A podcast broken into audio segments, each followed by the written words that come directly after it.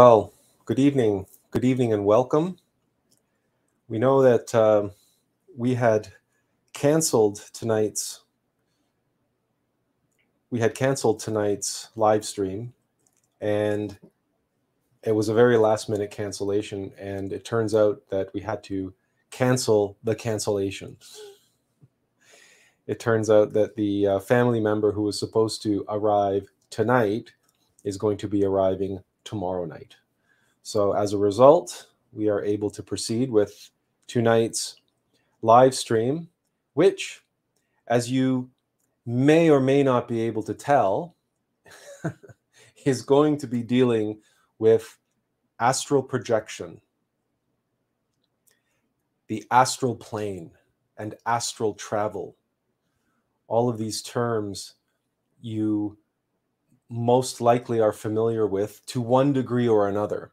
Or perhaps you've heard the expression 5D and 5D ascension and 5D this and 5D that, meaning, of course, the fifth dimension. The relationship between the path of initiation and the astral plane is a deep one it's a significant relationship. The astral plane is an important aspect of the path. Unfortunately, due to many circumstances, the importance of astral proje- projection and astral travel has been greatly exaggerated. There is far too much emphasis on the practice itself.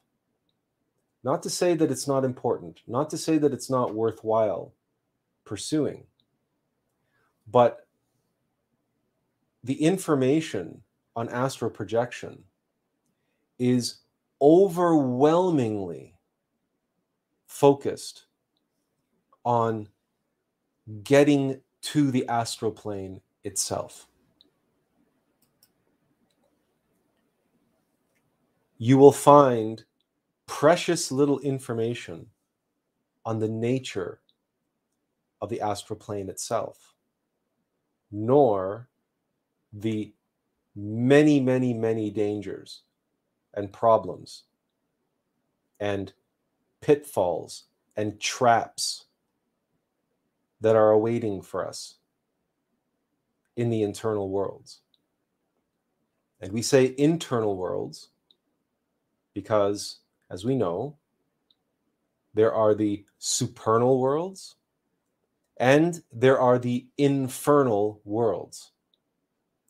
As we've discussed in the past, we have lunar bodies. In our present state of consciousness, we are asleep. We are not Buddhas. We are not enlightened. We are not awakened. We have not created our solar causal body in the sixth dimension. And as a result, we have lunar bodies. Lunar bodies, which are overrun with egos. Those mechanical entities, which are the cause of all of our defects and vices, all of our desires, our cravings and aversions, and indeed the cause of all of our suffering. And one more thing they are the cause of all our subjective experiences all of our fantasies, all of our misinterpretations, all of our beliefs, all of our concepts, all of our ideas.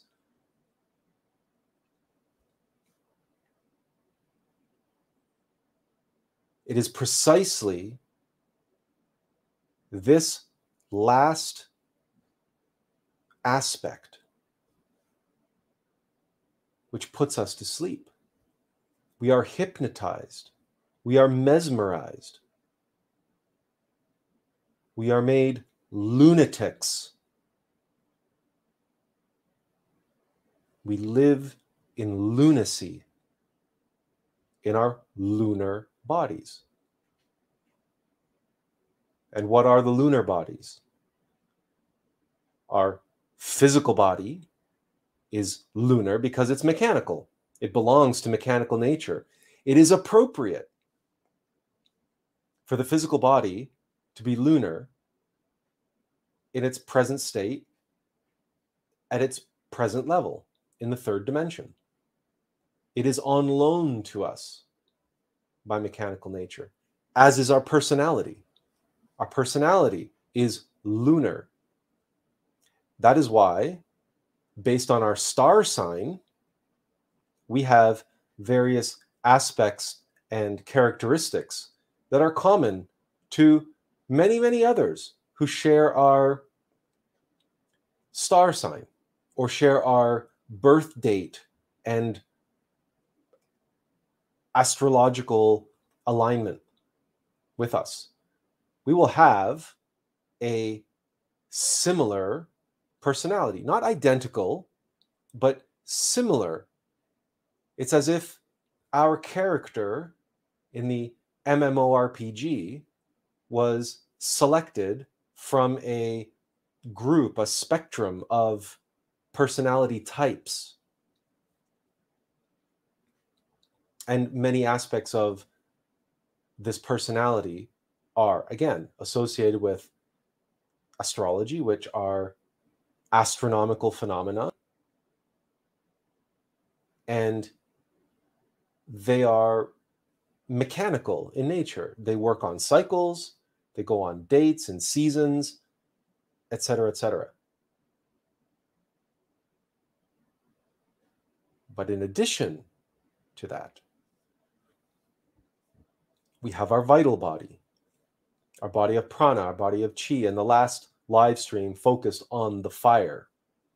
We were focusing on the vital body, the body of fire, the body of electricity, the body of prana. That also is lunar in our case because we can observe ourselves. We stub our toe, and immediately the fire erupts in us in anger or pain. Oh, damn it, jeez, da, da, da, and it just erupts out of us. A knee-jerk reaction to to stubbing our toe or having somebody insult us or a reaction to a Facebook post or a comment on our Facebook post, which we find offensive or whatever. And we can feel the fire automatically rising up inside of us, automatically, mechanically, reactively. Lunar. We say lunar because the moon governs mechanical nature. The moon acts like a pendulum for the planet. We know this to be true by observing the tides, by observing the woman's menstrual cycle, by observing how during a full moon, violent crime, suicides, and all manner of egotistical behavior and crimes related to egos increase on during a full moon. And full moons are especially preferable to practitioner, practitioners of the left hand path the moon has no light of its own the moon reflects the solar light. And in that reflection, in that modification, in that mediation, the solar light is subjected to the mechanical nature of the moon.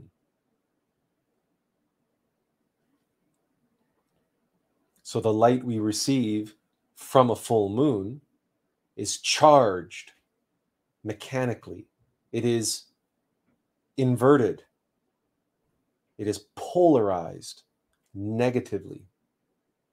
It feeds and energizes all that is mechanical inside of us,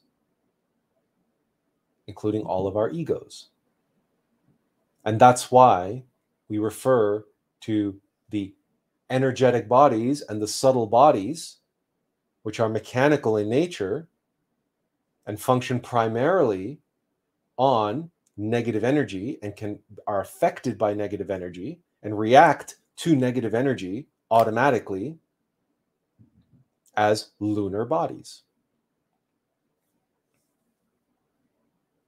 So we have a lunar vital body, our energetic body. At the next level, in the fifth dimension, we have our lunar astral and lunar mental bodies. Combined, the astral body and the mental body combined uh, form the vehicle with which we traverse and travel in the astral plane. Now, if we possess lunar astral and lunar mental bodies, can we realistically, logically, objectively travel in the supernal fifth dimension, in the solar astral plane? Can you travel in the solar astral plane with lunar astral body and lunar mental body?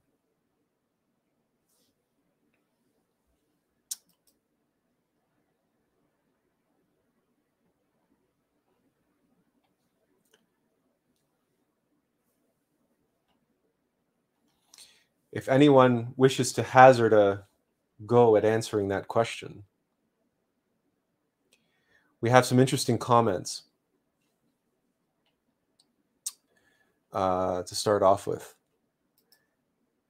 Jamie said, I found before starting Gnosis I could get close to astral projection, vibrations, etc. But after starting Gnosis, it's like all signs of astral travel have stopped.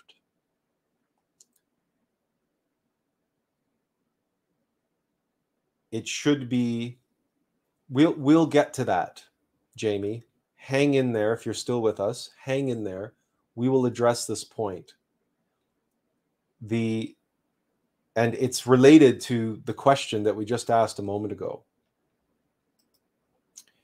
dakota asks where are the demons at and she says or, uh, i'm assuming that's a she apologies uh, dakota if that's a he we we're not sure the, the way that's spelled. Um, Dakota also says, My cat astral travels with me. But they also say 5G sucks. Um, if, if you're if uh, uh, 5G, if you're referring to the uh, the energy uh, the the the the energy of 5G cell phones, you're correct. We were we were referring to 5D, but anyway. Um, Charles a "Aho," and uh, all right. So no one at present is ready to hazard a guess or to make a uh, or to make a educated guess or or follow their intuition. Does it not seem self-evident to you that if you do not possess your solar astral body, that you cannot travel in the solar astral plane? All right, we have a taker. Thank you, Serena.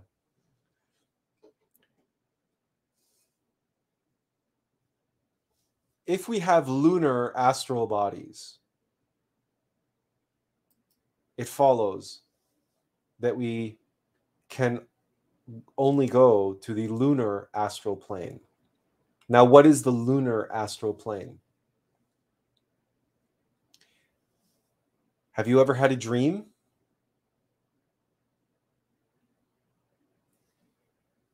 So Jamie says the solar astral vibrates at a different rate than lunar. Okay, obviously it has a much, much, much higher vibration. It is a much more subtle plane of reality, a plane of existence than the lunar astral plane, which, as we mentioned, is mechanical, it's heavy, and it's lower. It's in the infernal worlds. And then Jamie follows that up by saying different vehicle for different locations. For instance, in order to be here in the physical plane, interacting with physical reality, we require a physical body. It just, it's self evident. To be in three dimensional reality and exist on this plane proper, we need a vehicle that vibrates at the frequency at, and is constituted at the density which is related to the three dimensional plane of reality.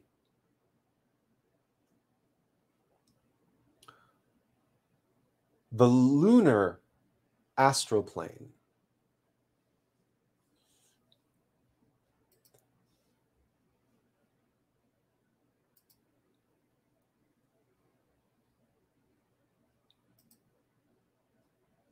is also known as hell.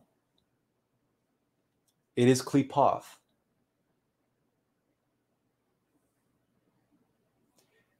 This is where we go. This is where we travel. This is where we project. If we possess a lunar astral body. And this is where we go when we dream.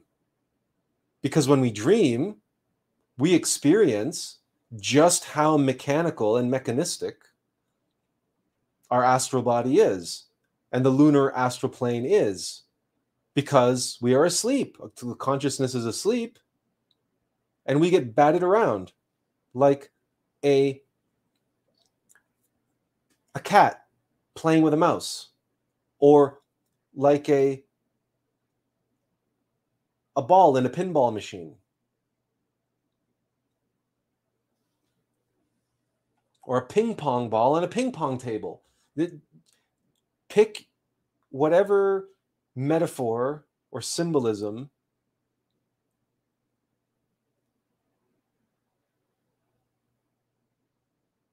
speaks to you. Serena says lunar is more like Hades. There's no difference.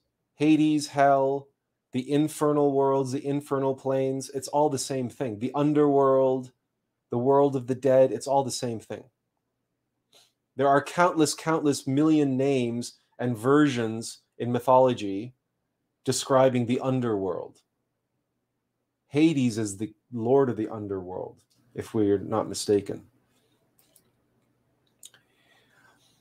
Charles says, I've had this word as pure insight before during a psychedelic trip. I had to research its meaning. Qliphoth. Yeah, that's hell. Qliphoth. That's what we're referring to. Qliphoth is hell on the tree of life of Kabbalah. That's what we're referring to here. This is Qliphoth. That's the lunar fifth dimension. And it's not surprising that you would be made aware of that uh, word on a psychedelic trip because some entity, either malevolent or benevolent, was trying to make it clear to you that you're in hell. Psychedelics can only take you to hell. They can only take you to Qliphoth. They can only take you to the lunar astral plane because you are subjecting yourself to the influence of the psychedelic. You cannot subject yourself to the forces of mechanical nature and expect to wind up in the solar astral plane. The influence to be subjected to mechanicity can only land you in a realm of mechanicity. It, it's, it's self evident.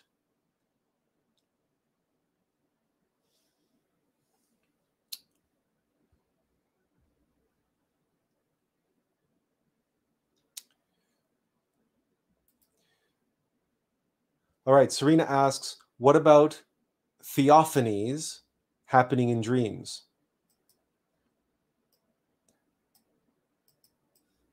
And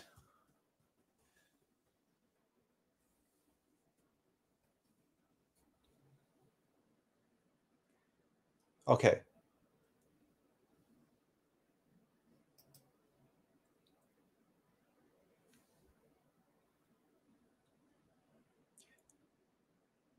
your innermost being is always trying to reach you. Our divine mother, our innermost being, is always trying to get through to us and is and they are always sending us communication, information, always. Now, in our waking moments, we are so preoccupied with being awake and busying ourselves with the activities of the day, whatever those activities may be, that we don't hear them. We don't hear the them and we can't see what they're trying to to tell us most of the time. When we receive intuition, we hear the still soft voice. We recognize, aha, okay, that's it's intuition that's trying to break through like the cacophony of the mind, for example. Or you know, the voices in our head and the sentimentality and the other burning emotions in our heart. And then all of a sudden we'll get this insight, this flash of insight, this this knowing, this intuition. That's coming to us from our innermost. But because we are so convinced and so fascinated, so absorbed and identified with this physical body and this three dimensional space, it's very difficult to receive communications, visualizations, for example, symbols and allegories and stories. Unless they're embodied and encoded in things like books or music or paintings or opera or m- movies, etc. So messages that have been left for us, even in advertising, even in billboards, there might be a message that was exactly what we needed to see, and we connect with it, and we have a uh, what what you're referring to as here as a um, a theophany, or an epiphany, or a eureka moment, or any type of mini, mini, mini, very tiny samadhi, where we are making that connection. We have the eyes to see and the ears to hear, and we recognize, aha, there's that little serendipity. And we've talked about that many times on this live stream. The little breadcrumb, the manna from heaven. They give us this day our daily bread in the Lord's Prayer.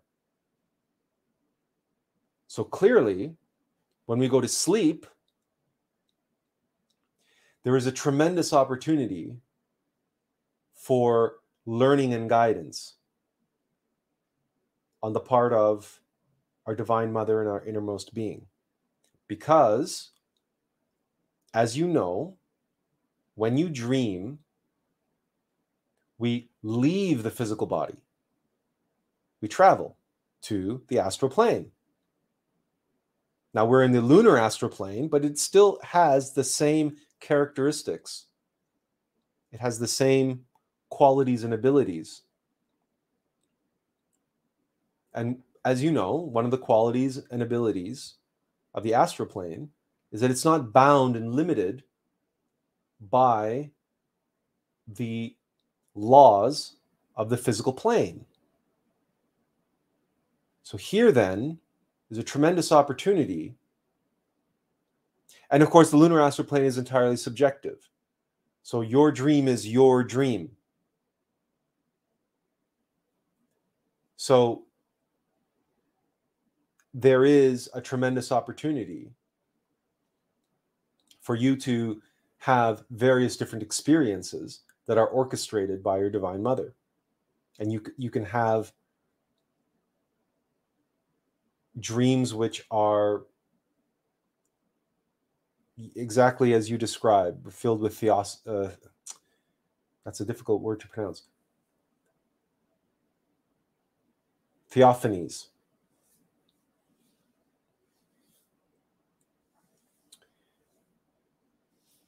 However,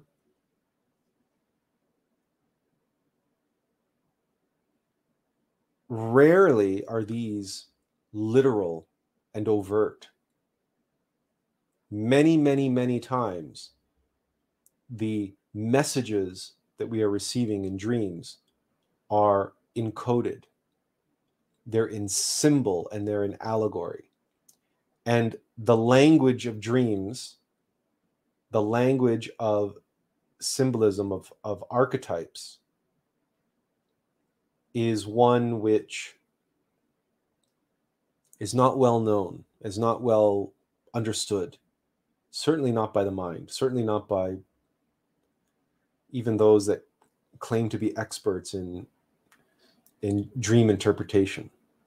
Uh, so, for example, contemporary psychologists or or even Jungian psychologists with all of their archetypes, and they believe they know what this if this you if you experience this in a dream, that's what this means, or if you experience that in a dream, it means something else.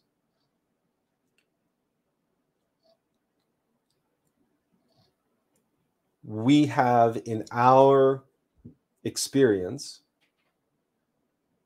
been able to apply our ability for seeing and hearing, interpreting. For example, on our blog, the, the many interpretations we have made of contemporary mythology, contemporary films, etc. We have been able to assist others in understanding and making sense of their dreams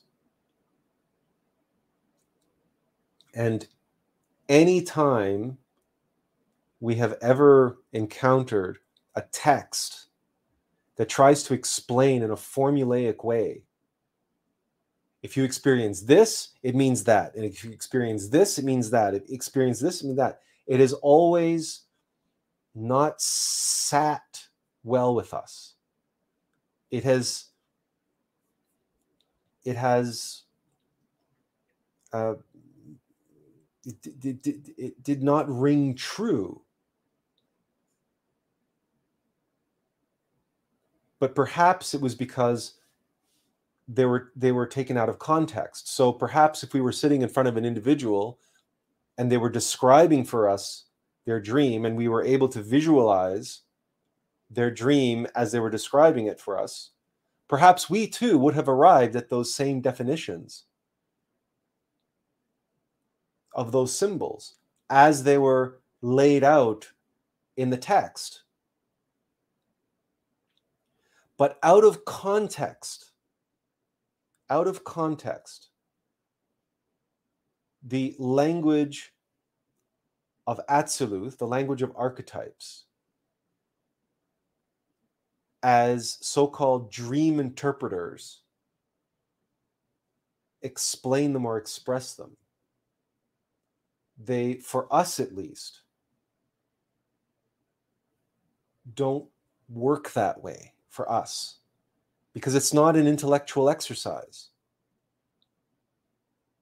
In our view, the mind cannot understand the language of Atziluth. The language of absolute, the language of archetypes, is a conscious faculty. It's the language of the seventh dimension from the world of archetypes. And so that is the faculty which we use to make our interpretations, not just of films and books and allegories and scripture and mythology, but also life all around us, and including our own dreams and our own life.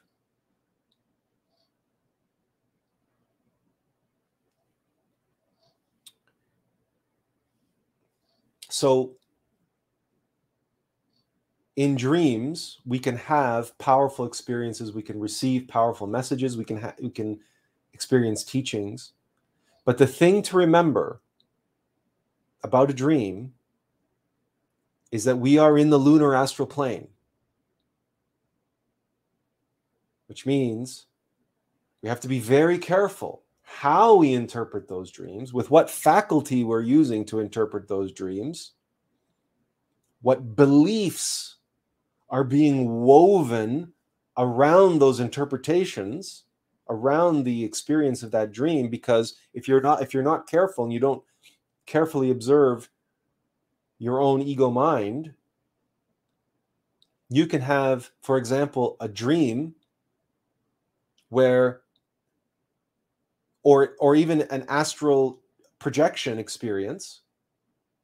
And this has happened many times what we're about to share with you where someone will travel in the astral plane either in a dream or consciously having a lucid dream waking traveling.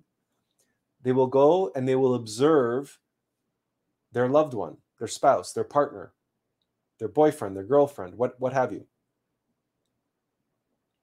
and what do they observe their partner is having sexual intercourse with somebody else.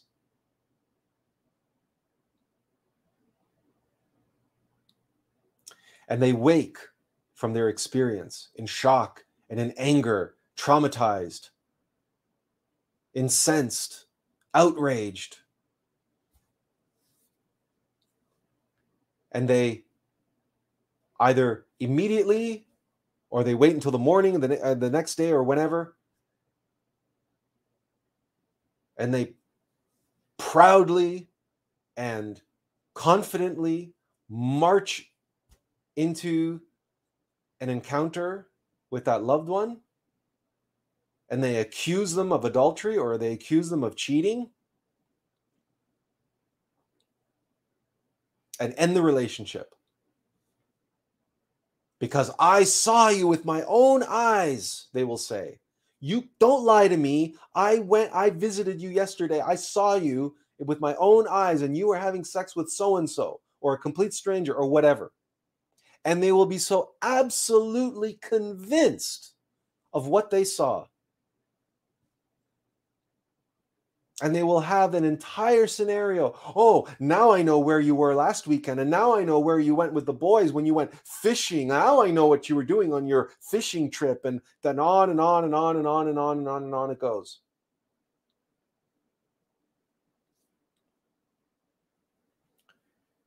And they will be 100% wrong. 100%.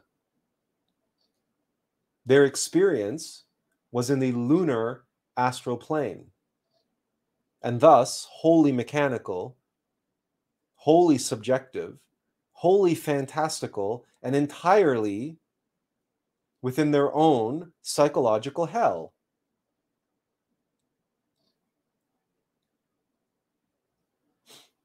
This happens all the time. All the time. And many, many, many, many, many people have accused many others of many crimes which they never committed, they're not guilty of. But it doesn't matter because the New Age does not teach people about the dangers, about the reality of traveling in the astral plane. They you can read hundreds and hundreds and hundreds of books, countless websites, countless YouTube videos, and and meditation CDs and all these techniques and it goes on and on and on. It's all about getting into the astral plane. That's the goal. That's what they they they're focused on.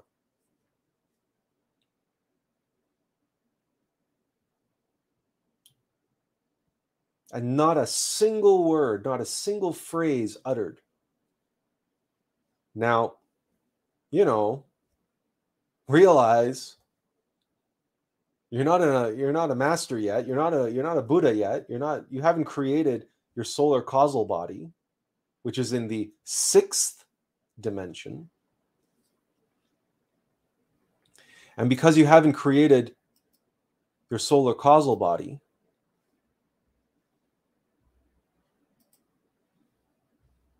you're down here. This, by the way, the sixth dimension. See this dividing line here? Right? The causal body, the human soul. See this? This is the monad. This is the higher self. The the Buddha, the atmic body, our innermost being. The Buddhic body, our consciousness. The causal body, the human soul. This is the monad. This is the supernal vehicle, the divine soul, the divine uh, vehicle vessel for the supernal worlds. It's in the sixth dimension, not in the fifth, in the sixth. This is what it means to be awake. To be able to project into the astral plane doesn't tell you anything about whether or not you are awake you can be awakening negatively. You can be awakening as a Hasnamussen. You can be awakening through your egos. You can be awakening as a demon and projecting into the astral plane. And you think everything you're experiencing is objective and real because I'm traveling in the astral plane. They don't tell you the truth. You're in hell. You're in a plane of existence which entirely subjective. Okay. We have some chats here. We want to uh, address them before we we don't like getting we don't like falling behind and plus you know we enjoy the interaction we we we don't mind in fact and we don't at some point we want to be able to invite other individuals to come and participate, uh, uh, make some of these live streams more like a Zoom call, right? More like some of the other live streams on the internet where we have guest speakers or whatever, and we have like a conversation. Okay, so uh, Layla says, I had that also, like waking up, being ministered, ministried some amazing things. Um, like a lecture going on going on a teaching okay?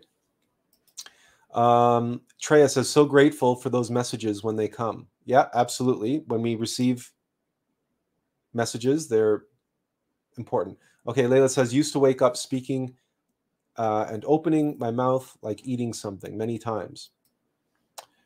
Now dylan asks a question here which we will get to but we might as well ask it now how can you protect yourself in the astral plane? Had many lucid adventures, can smell and sensations feel feel realer than life. Were flying upward, coupled with bad experiences, terrible conflict and war, and constantly trying to send me down. Okay.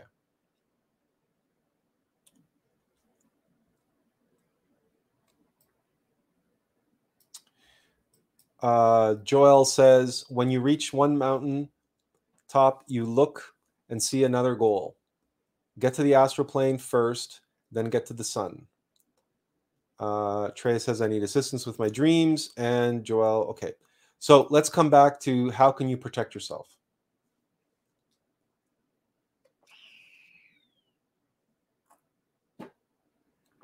There are, there are there are a number well, first of all, we have to clarify the different kinds of protection that we may be in need of. And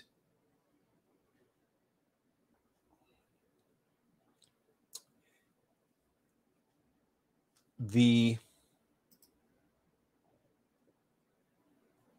first, but certainly not the only, but we would say the main form of protection that we have to work with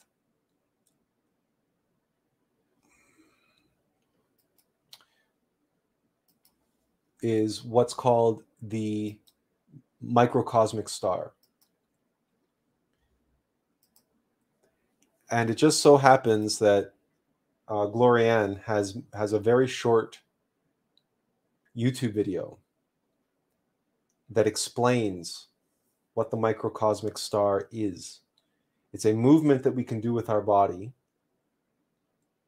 and it is a it is a form of protection, and it's a form of invoking the energy and the power of our inner divinity.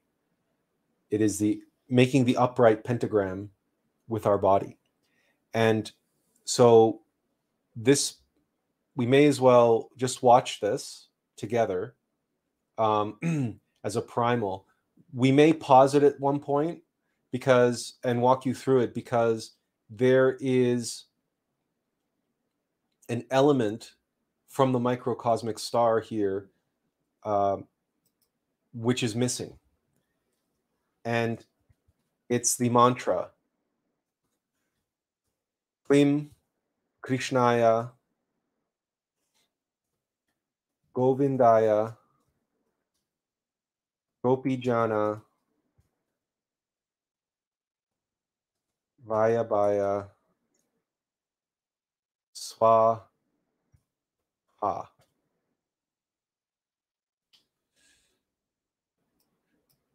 There may be that that may not be the exact spelling, but we'll uh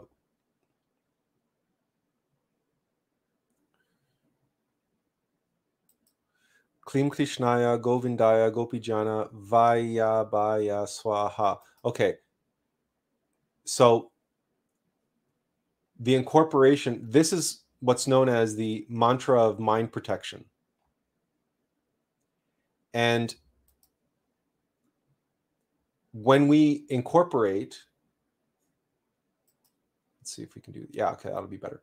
Um, if we incorporate this mantra in combination with the microcosmic star, this is a very powerful form of protection. We can use it in meditation we can certainly use it in the astral plane. We can use it just about anywhere. So we're going to play the video and then we'll pause and we'll explain.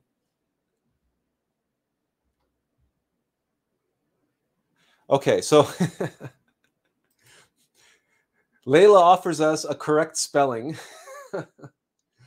we spell you know what though the the the the difficulty we have with this spelling is that it's not phonetic in via and because we don't want anybody to think that this that that la, latter part of the uh, mantra is vala baya because it's not vala baya it's via by it's via baya swaha. So we we tried to put the y in there instead of the other l because we wanted to spell it phonetically. So we're going to go back to the y. So because it's you know what frankly in a universe of sound with mantra, the divinity doesn't care how you spell it. What matters is how you say it. The sounds matter because the sound has the energy, the force, the power, the magic. It's in the sound. Even though we can say, yes, spelling is spelling and spelling is magical, okay, we, we understand it. It's important. If you write it down, then fine. But what matters is the pronunciation. And that's what matters in this particular moment. Because when we do the microcosmic star, we're speaking the mantra, we're not writing it down. So, um, so let's watch the video. And um, there's no speaking in the video. There's there's I'll, I'll read. The microcosmic star is a symbolic movement for invoking protective energy. Hopefully, this is a yeah normal speed. Okay.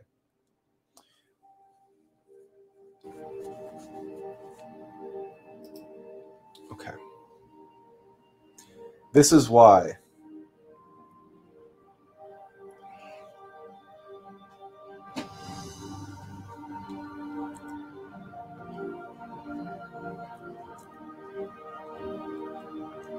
The microcosmic star mirrors the macrocosmic star. I am the root of the offspring of David and the uh, bright and morning star. The power of the star is in us, is in the middle. This is how to perform the movement.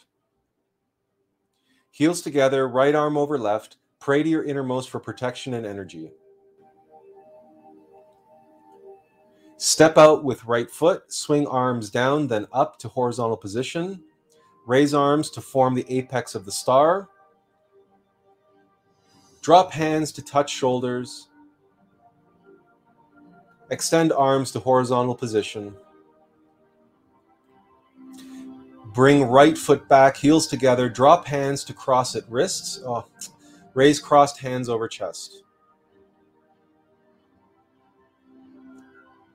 Throughout, visualize forming the cosmic star.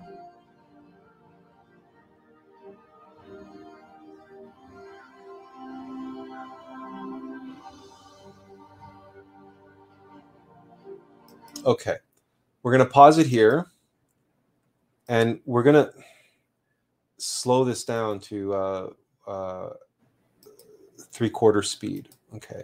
Um, because Okay, we're going to watch it again. We're going to speak the mantra so you can see how to integrate the mantra with the movement. So this is how we would do it. Klim, Krishnaya, Govindaya, Gopijana, Vayabhaya, Swaha. Following that, the other thing that you can also do is the sign of the cross. In the name of the Father and the Son and the Holy Spirit, and by the Holy Tetragrammaton, which we don't have a video for that, and it's difficult to do in the confines of this live stream. But perhaps we'll uh, perhaps we'll uh, do that. Or what we recommend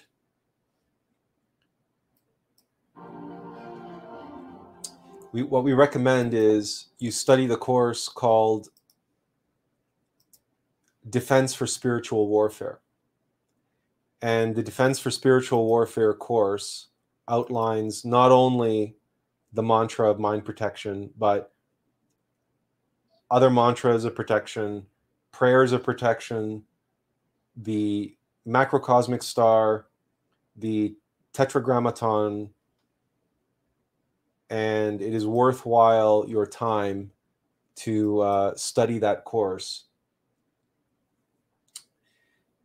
because of what we've been talking about and what we'll get into more detail um, as we proceed in tonight's as we proceed in tonight's topic because it follows it makes sense that if you're going to travel in hell you want to be prepared.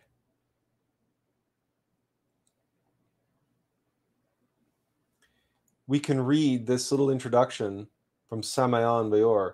The, the, the black magicians of the Black Lodge struggle to swerve initiates off the path. This is why it is necessary, urgent, that the devotees defend themselves from the attacks of the tenebrous ones. Thus, it is urgent to learn how to do so. We must chant these mantras with all our soul. We must chant them with profound emotion. This is how we defend ourselves from the tenebrous ones. We cannot afford to be naive. we cannot fall, we cannot allow ourselves to fall into the trap of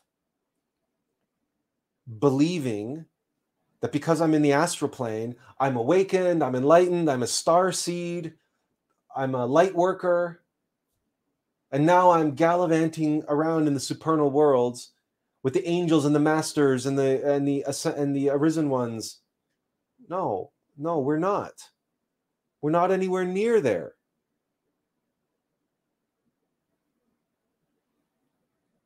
What we are are in hell. We are in the territory, the stomping grounds, the domain of the Black Lodge.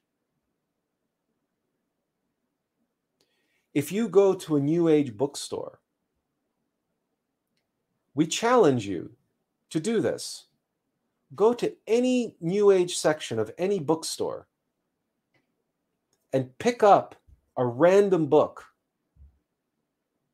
off the shelf and open it. Either read the back, it's either going to be uh, written on the back or it's going to be in the preface, the prologue, or the introduction, whatever, however that book is organized.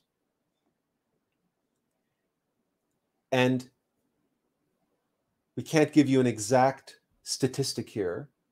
We're not going to say 99 times out of 100, but certainly there is a very good statistical chance that the book that you just picked off the shelf, somewhere, either on the back cover or on the inside cover, the prologue, the introduction, somewhere there, it's going to describe how the author was chosen by the archangel so and so to channel this book, the, the material that's in this book and they will go into great detail describing the resplendent being that appeared to them in the astral plane and said, You, you will be my messenger. I have chosen you, you to write my message and share my message with the world.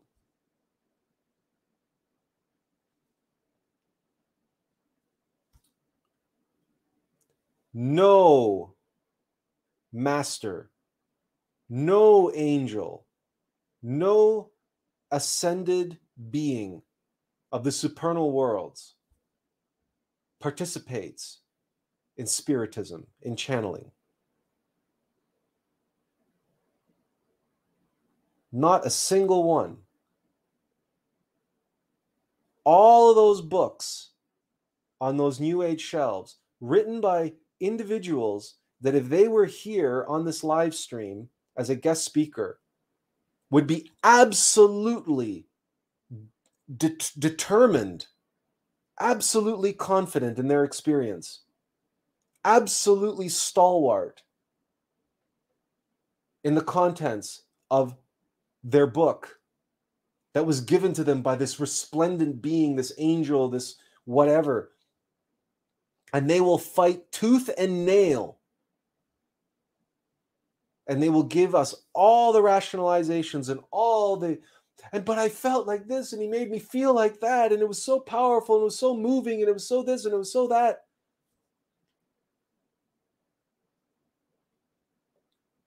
And they won't listen to reason. They won't listen to the facts.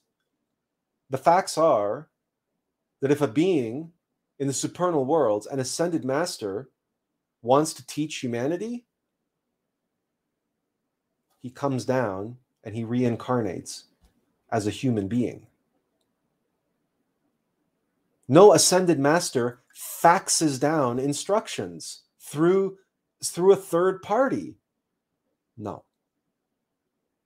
How does a being who is who is one with the logos, who is one with love, is pure severity and mercy,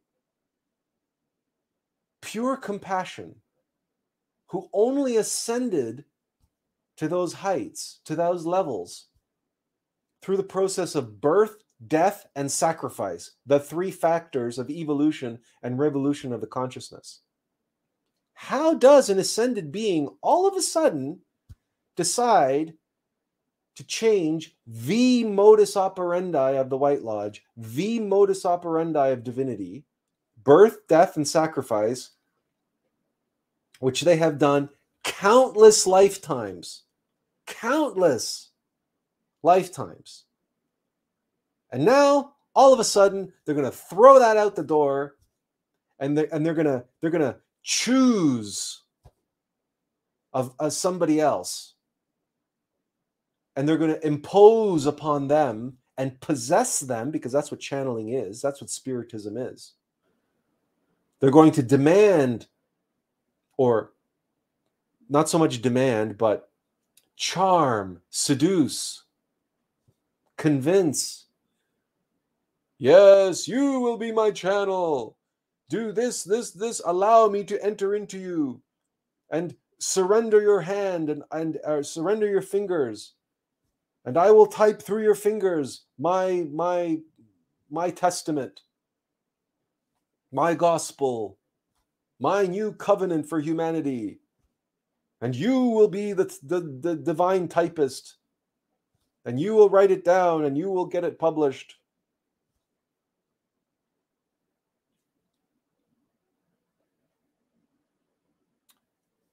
All, all of such experiences, all of such material is the work of the Black Lodge. Because, unbeknownst to them, these individuals projecting into the astral plane were projecting into the lunar astral plane. And of course, you're in the realm of deception. You're in the realm of lunacy. You are in the realm of fantasy and illusion and subjectivity. So, of course, a demon can appear to you however they want. More specifically, they can appear to you in accordance with whatever your desires are.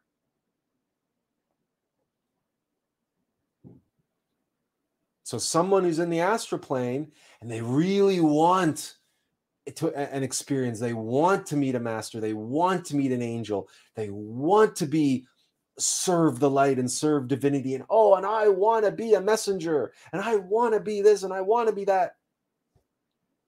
Or even if they don't express it consciously, subconsciously these desires are brewing inside of them and creating precisely because all of our desires come from ego anyway. That's the Black Lodge.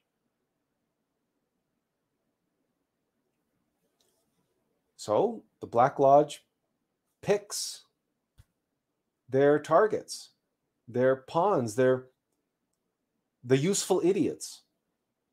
The useful idiots who are easily duped because they have so much mystic pride, they fall for this like like nothing. And you don't have to take our word for it. Go to a new age bookstore. We're telling you, the, the shelves are lined, filled with book after book after book after book after book. And someone points out here, Charles, Facebook, the internet is chocked full of so called channelers. They're all over the place. You can't count them. There's so many of them.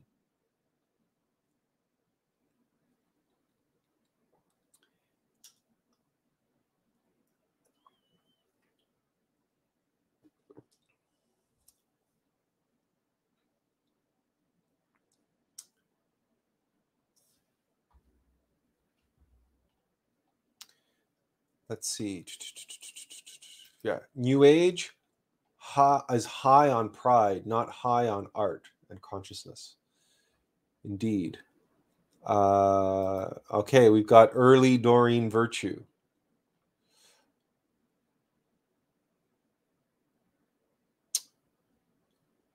We, I can't say that I'm familiar with early Doreen Virtue and why you have the shrugging of the shoulders um, and what you're trying to say, Serena. But anyway, your comment has been shared. Um, Joel L says, I'm with you on that. Experienced it when we first started out. That's why the Divine Mother intervened to block that group who was reaching out to us. Joel says Haley Rudolph. Roy says haha. And Serena says, not to sound critical because thank God she gave she gave that up, but it's the story of early Doreen Virtue. Oh, okay. So early Doreen Virtue was also a channeler. That's that's what we're that's what we're getting from your uh, comment anyway, Serena. The question is, where is she today, and what is she doing today? And has she learned anything? Because she might not be channeling anymore, but there are that's the Black Lodge has an unlimited bag of tricks that they use to seduce us. We're going to jump to a different course for a moment. And um,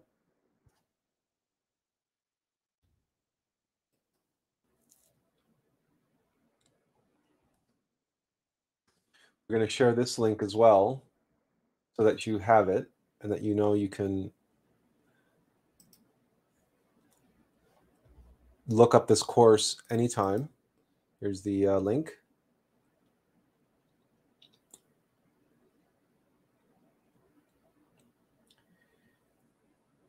So, do you want to know? Oh, this is not what we wanted to uh, read. Actually, no, no, no. So, this course we we we highly recommend, um, and specifically the fourth lecture in the course. We who are trapped in illusion must connect with something that is factual, real, our true inner being. Our inner being is God, the spirit who is connected with our consciousness through the pineal gland. Remember that in the pineal gland we have the seat of the soul. So when we are remembering our true selves, let's, uh, let's move this. So when we are remembering our true selves,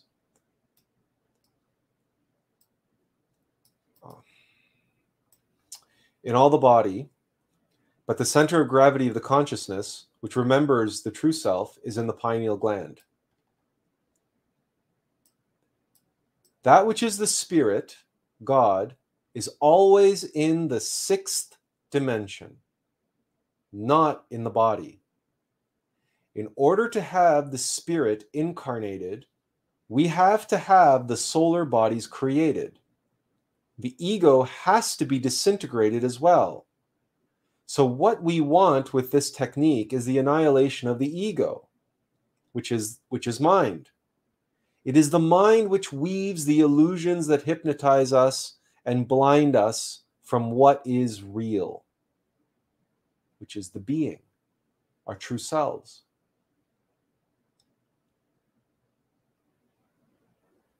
We explained in the last lecture that when we enter into the internal planes and the astral plane, then we see many representations or images from the objects in the astral plane, and also visions, which are messages coming from the sixth dimension from our inner spirit, which are teachings, knowledge, wisdom, directly related with the level of our consciousness, related with that which we have to perform in order to advance one step more on the path of our self realization.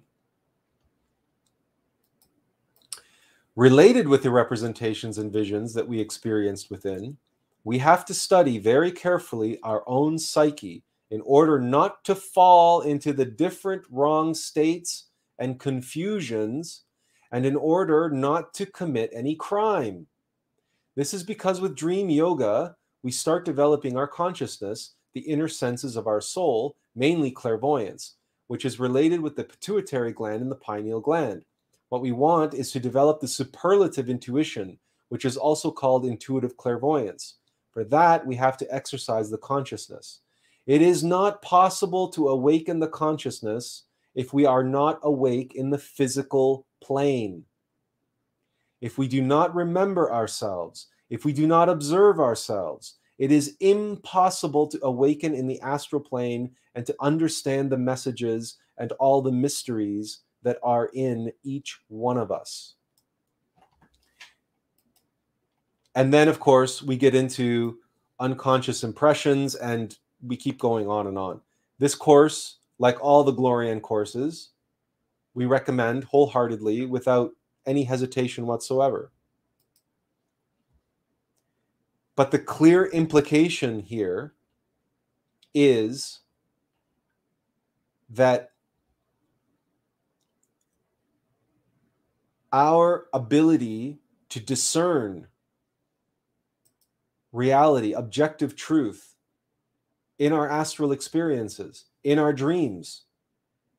It's a function of intuition. It's still it's the still soft voice which guides us through our experience in the astral world just as in the real world that the real world the physical world the astral world is more real than our than this world but in any case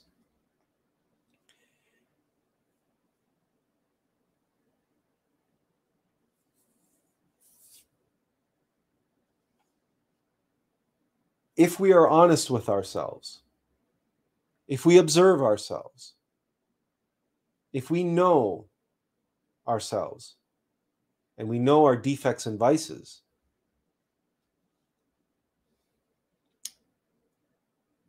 if we know rather intimately, let's say, our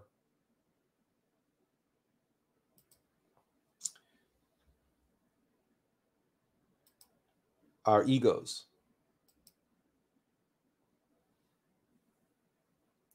Then we know that those vices, those habits, those temptations rarely come to us as an enemy.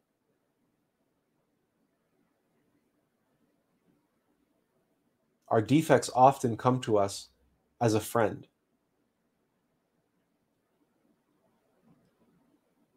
The, the our egos are seductive. They are charming. They are tempting. Our egos rarely appear to us as you know mustache twirling villains. And we're just talking about run of the mill egos that we face and deal with every day. Could be gluttony could be lust, could be envy, could be anger. When do when do when does the mind, when do the voices in your head ever appear to you as your enemy? Don't they always appear to you as you or as your friend? Like Gollum speaks to Smeagol in Lord of the Rings? When he says, Who was it that helped you? Who was it that helped us? Who was it that helped us survive all these years? And how many times have you heard people justify and rationalize that no, no, the ego is helpful and useful? I need my ego. I'm not going to get rid of my ego. I need my ego. It's helpful and useful to me.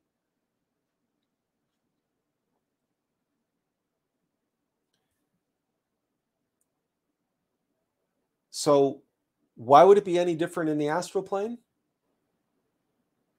That you're that that the demons and egos would why wouldn't they take the same approach? Now, are there phenomena of malevolent entities, lesser entities, lesser demons that don't have the power to transmogrify themselves. And they they so perhaps you're familiar with phenomenon such as sleep paralysis or well we were we were going to mention wet dreams but wet dreams are incubi and succubi and they do have the power of transmogrification because in your dream they appear to you as a beautiful woman or as a sexy man. They, they, they appear in your dream to fornicate with you. So they have to have that power a transmogrification to seduce you precisely because they want your sexual energy. That's what they feed on. They're astral larvae. They par- they're parasites, metaphysical parasites. And sleep paralysis is another uh, similar related phenomenon with these entities, these these lunar mechanical entities that are going to, in that case, create this phenomenon known as sleep paralysis. There are other instances where you may be attacked in the astral plane outright by a demon, and you will know it's a demon by the way it looks, by the way it behaves, and it'll be clear to you and it'll be obvious, it'll be self evident, and your intu- intuition will say it, and and it's you know it would be however clearly many in misinterpret these encounters as well because they come back they awaken and they say oh my god i was attacked by a reptilian or i was attacked by an alien or i was attacked by whatever.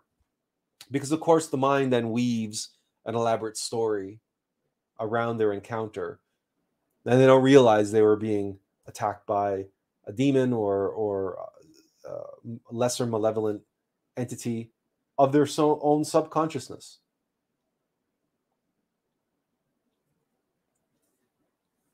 So we went over the microcosmic star and the mantra Klim Krishnaya Govindaya Gopijana Vallabhaya Swaha. Now, we also want to mention there is another way to do the microcosmic star in the astral plane. Now, when you are in the astral plane, lunar astral plane, solar astral plane, whatever, you're in the astral plane. Remember, you're we are not bound by the same l- rules and laws as the physical plane. So for starters, you can fly. Okay? For for starters. It's one of the tricks, by the way, if you can practice during your waking hours to take stock of where you are, to really feel where you are and try to determine whether or not you're awake. Imagine you're in the movie Inception and you're trying to determine whether you're really awake or if this is just a dream, someone's dream that you're trapped in. Now, in Inception, they have this strange little plot device where everybody has a a little trick or a tool or whatever and that they use to determine whether or not they're in a dream. But there's a much, much, much easier way to determine whether or not you're in the astral plane. And that's simply try to fly. Just jump up in the air and with the intention of floating above the ground. And if you are, you know, having an experience walking around and everything, and you remember, you know what? Am I in the astral plane? Is this is this the physical plane or am I in the astral plane? Am I dreaming? Let me check do a little jump with really with the intention of floating or really with the intention of flying. If you float, you know you're in the astral plane and you will immediately wake up and you will begin to be able to travel in the astral plane because you will be awake now. You will know that you're in the astral plane, whereas before you were just dreaming, but you thought it was reality. Uh, on this point, Charles says, a good trick for that is every time you cross a door frame, put your hand to it and ask yourself that question Am I dreaming? Yeah, this habit will stick.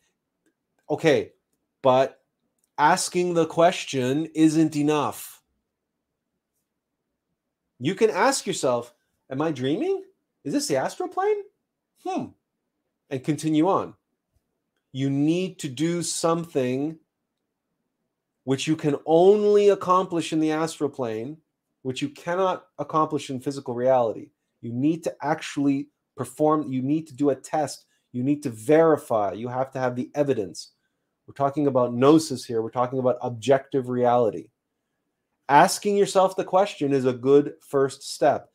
The trick of, of doing that every time you cross a threshold, you go through a doorway, that's a good trick. But that's it's not always possible to perform the check.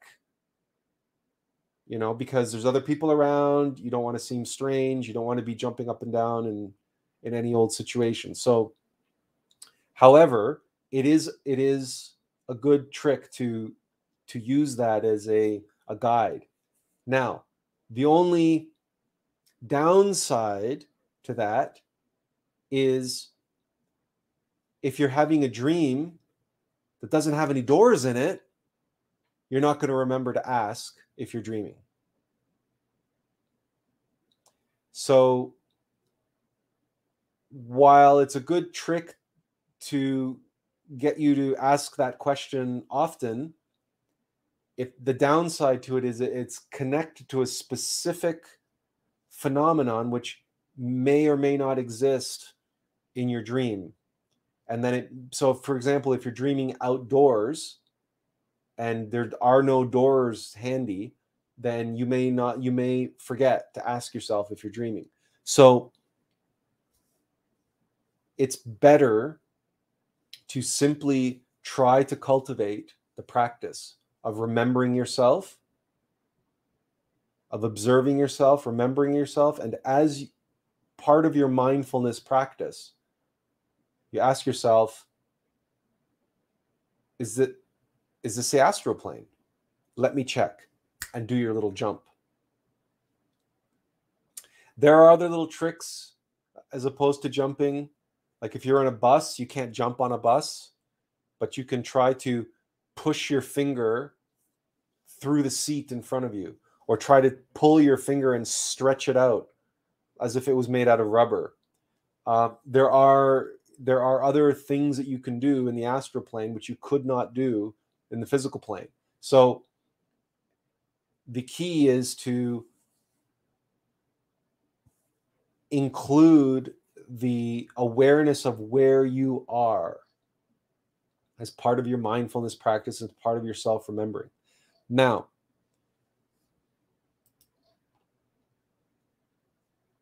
if you get attacked, there is another way to defend yourself in the astral plane. Sometimes doing the microcosmic star the way that it was shown in the video is not practical and is not powerful enough. Because sometimes what we need to do is draw a circle of protection around us on the ground. And we, we, and so we and a macrocosmic star a pentagram on the ground that we're inside and we draw it in a circle of flame. And we draw that circle of flame around us with our sword our flaming sword now, you might be asking, where do I get a flaming sword in the astral plane? Where does Perseus get his weapons in order to descend into the labyrinth to defeat Medusa? Who gives Perseus his weapons? But Athena, his divine mother. If you are in the astral plane and are awake, if you feel threatened, if you are, if you, if there is some entity or a demon of some or some approaching, all you need to do is invoke your divine mother, pray to her, ask her, please, divine mother, give me, bring me my sword. Bring my sword to me and your sword will appear. Take your sword, hold it out in front of you, and do a circle and trace with your conscious imagination, trace a circle around you, a circle of flame, a circle of fire. As you pronounce the mantra, Helion, Melion, Tetragrammaton. And trace the circle of fire, the circle of protection with the pentagram so that the bottom two points of the star are facing your enemy, are facing your adversary.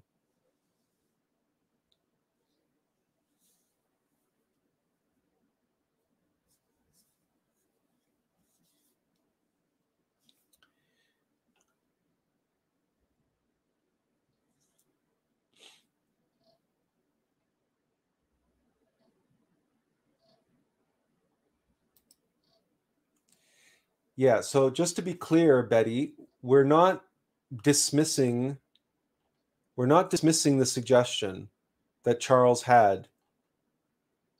We're not dismissing it. Okay? But recognize that you will have dreams in the astral plane that may be taking place outside. Or you will be outside during the day. And if you're relying on that particular methodology to remember whether or not you're in the astral plane by when you cross a threshold you could spend an entire day at the beach or an entire weekend camping and never ask yourself if you're in the astral plane. Ultimately it's a mechanical practice. You're you're you're connecting your mindfulness to a, spe- a, a very specific circumstance. Whereas what we want to try to do is develop a conscious practice of, of, of awareness, of mindfulness, of where we are, so that we can determine if we are in the astral plane, regardless of the circumstances. If we are outside, if we are camping, if we are wherever we are, if there are no doors or doorways available, but we are always taking the opportunity to practice self observation, self remembering. And of course, we don't have to do this 24 hours a day. We don't have to go and say, you know, every moment of every day, am I in the astral plane? Am I in the astral plane? Am I in the astral plane? That's not what we're talking about.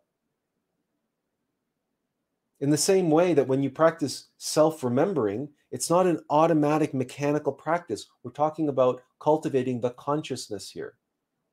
That's what these practices do.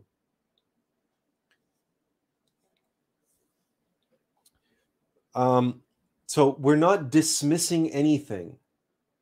You begin doing whatever you're doing. Our job here, like this entire live stream, the purpose of this live stream is not to tell you not to astral project. We're not dismissing astral projection, are we? On the contrary, our job here is to simply reveal the shortcomings that and the the the potential dangers and the threats and the traps and the tricks and the pitfalls that await you there. We are here to expand and share with you additional knowledge and experience that others won't. So, wherever Charles picked up that trick of the doorway, that's fine. That's great. That's a good first step. But now we're here to help him get to the next level and leave the doorway behind. Because our consciousness shouldn't be shackled to any physical phenomenon. We're not dismissing any practice here. We all have to begin somewhere. But any practice that we have, until we are an ascended master and creating practices for others to follow, because we are that awakened and enlightened and experienced, until we have attained thus those levels, we have to recognize that any practice that we have is not the be all and the end all. Okay. Uh, Charles says, No worries. I fully agree with Attlas. His points were really good, and I saw the flaws in my tricks. And Charles says, Leave the doorway behind. That's very symbolic.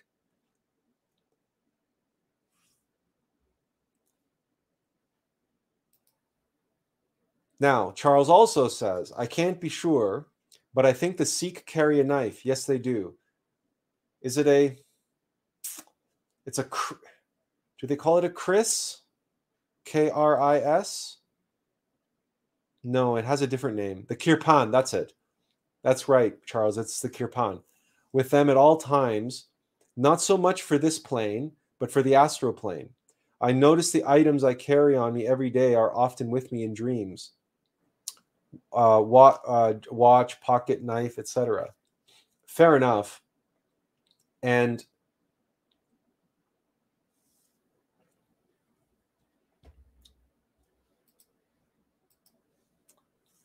Well, you're welcome, Betty. That's what we're here for. Um, let's co- let uh, on the on the point of carrying something which you, which will then appear in the astral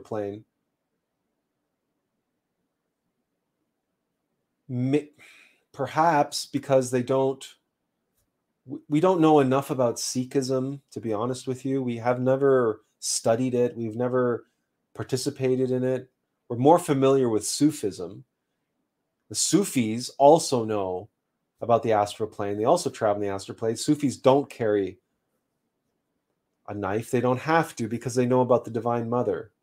And they know that they can invoke whatever weapon they need whenever they need it in the astral plane. So do you really need to carry a knife and so that you can have it available to you? Well, clearly if that's what they teach and that's we also know for example through uh, Sikh martial arts that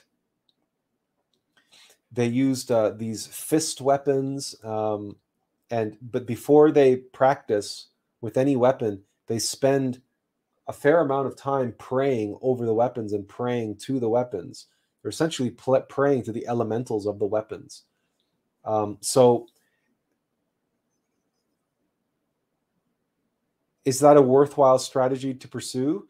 Um, perhaps, but we would ask you this. Use your imagination and put yourself in the shoes of, con- of uh, a confrontation with a demon.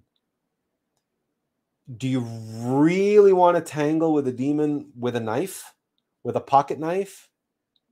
Like, do you really want to get into a knife fight with a demon? Or would you rather have a flaming sword and a shield. It's up to you, of course. It's up to you. But for our part, we know that we have no need for a flaming sword in on this plane. We also know that we have had a need for and have used a flaming sword in the astral plane, and we would not have exchanged it for anything.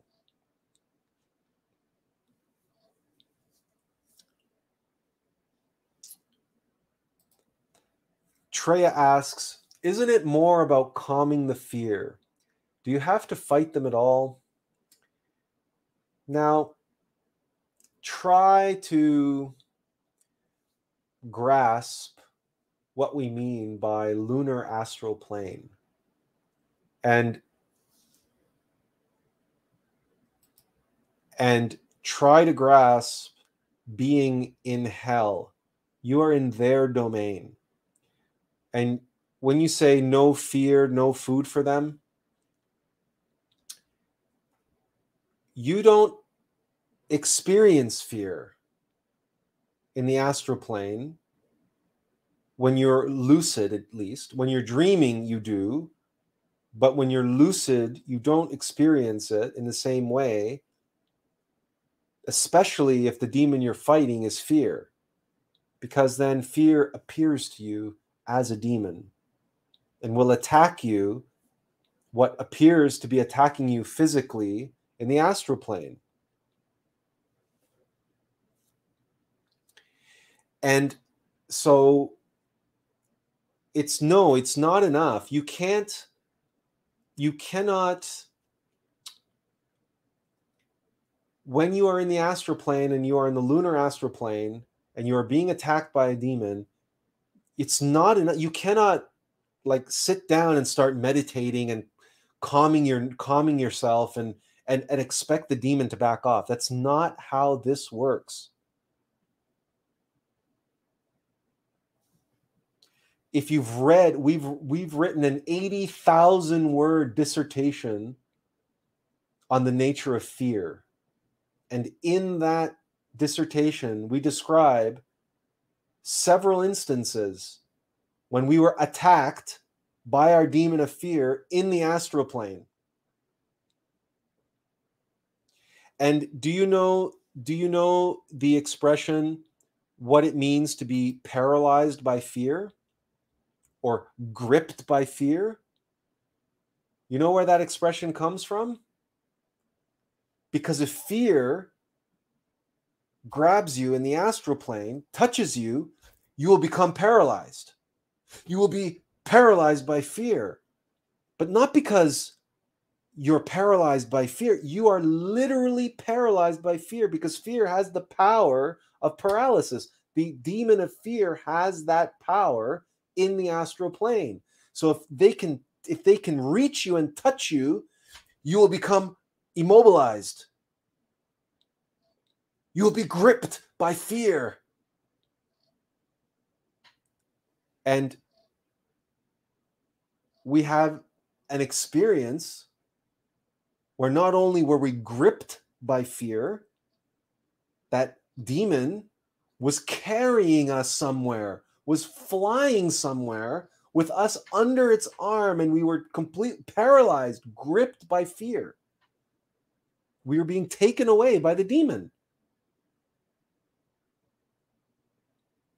So, no, this it's not enough to be okay well okay i'm gonna i'm cool with this right? Now you know i'm not i'm not afraid you know whatever he's gonna let me go. No no no we cannot afford to be naive and the laws of the astral plane are not the same as the laws of the physical plane and if we're in the lunar plane it's more dense than reality.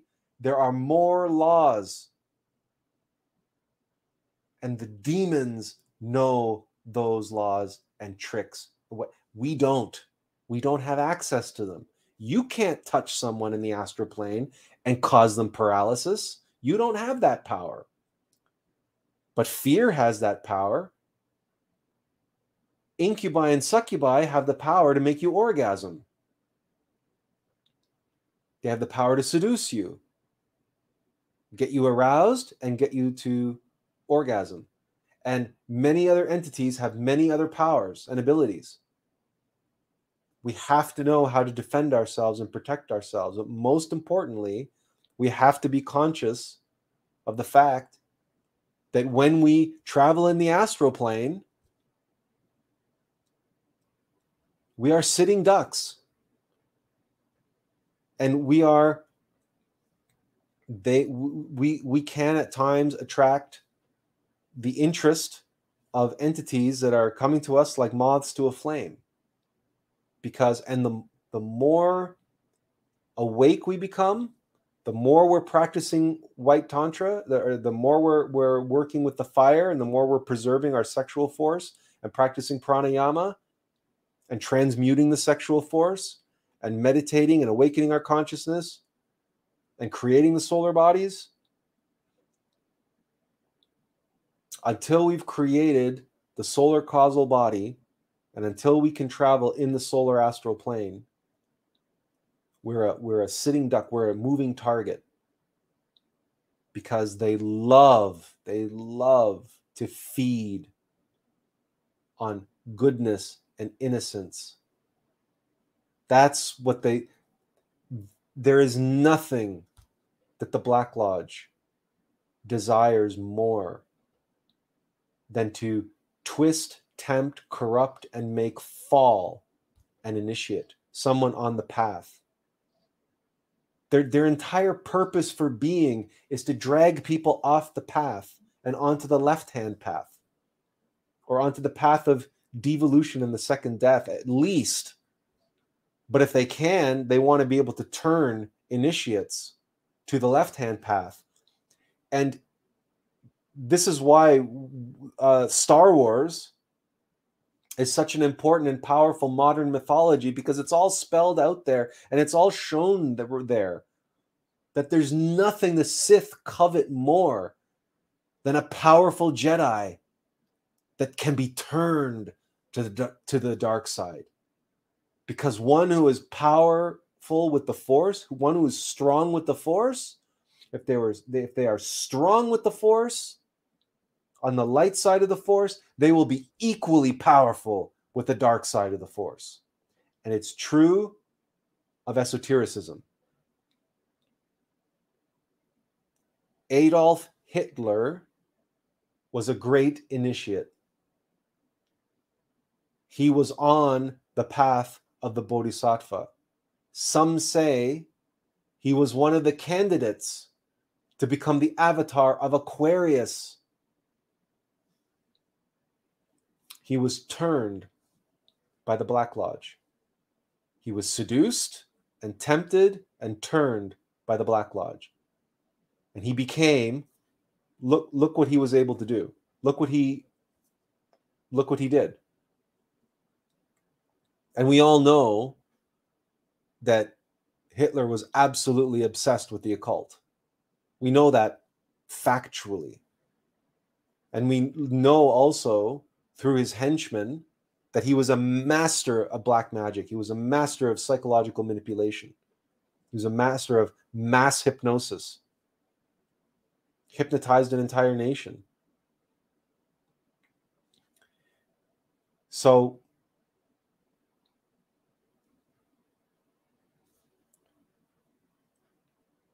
so we've gone we've gone over um okay so Treya says beliefs I am protected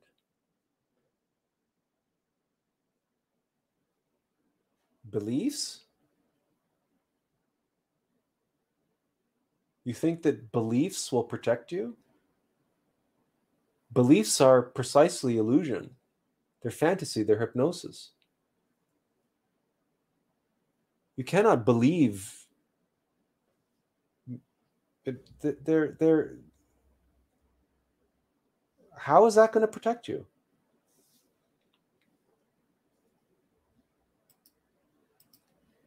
You know that you're protected. Ah, okay. How do you know that and who's protecting you?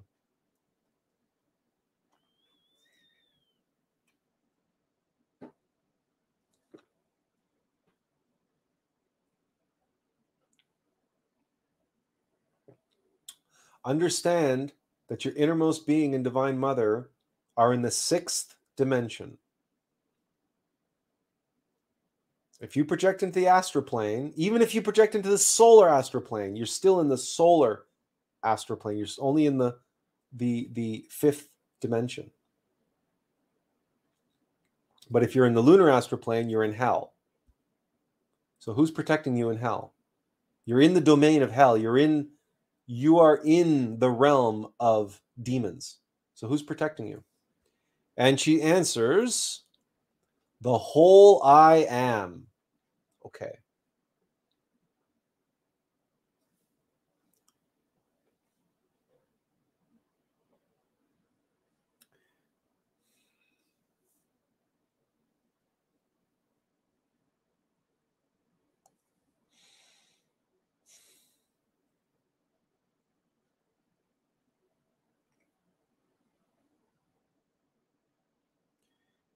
That is precisely the power that we are invoking through the microcosmic star or drawing a circle of protection with the mantra Helion Melion Tetragrammaton with our flaming sword. We are invoking the power of the pentagram, the power of the Tetragrammaton. The microcosmic star is exactly what it what its name suggests the microcosmic star invoking the power of the logos, of the macrocosmic stars, the brotherhood of the stars, the logos. But you have to do the work. You have to invoke it. You have to call for help. You have to cast the spell. You have to perform the act. You have to per- perform the rite, the ritual. You have to ask. Ask and you shall receive. God helps those who help themselves. Nothing is guaranteed, nothing is automatic. Why should it be automatic? Why are you so special? Why are you so special that the Logos is doing nothing but standing around waiting 24 hours a day, seven days a week, watching, making sure that you're okay. What's so special about you? Why should you not have to face any dangers? Why should you not have to awaken? Why should you not have to pick yourself up by your own bootstraps and learn the ways of the White Lodge? Why should you expect the White Lodge to do the work for you? Because remember the Tao. Remember the game of chess. Your opponent is your adversary.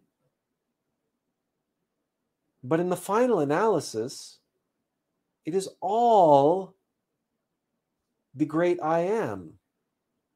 In the final analysis, it is all God. The demon attacking you is God in the final analysis.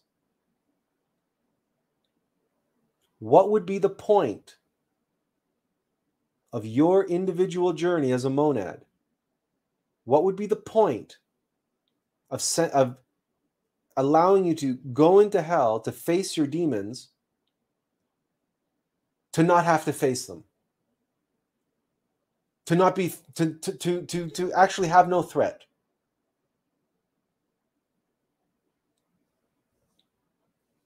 That would be like going to a tennis court to take tennis lessons, to pay your tennis coach to give you tennis lessons. And then when it's time for the tournament, you go to the tournament and you tell your coach, I want you to play in my place. Does that make any sense to you? Or going to the gym and getting down to the bench press, and instead of pressing the weight yourself, asking other people to lift the weight for you. What would be the point of that?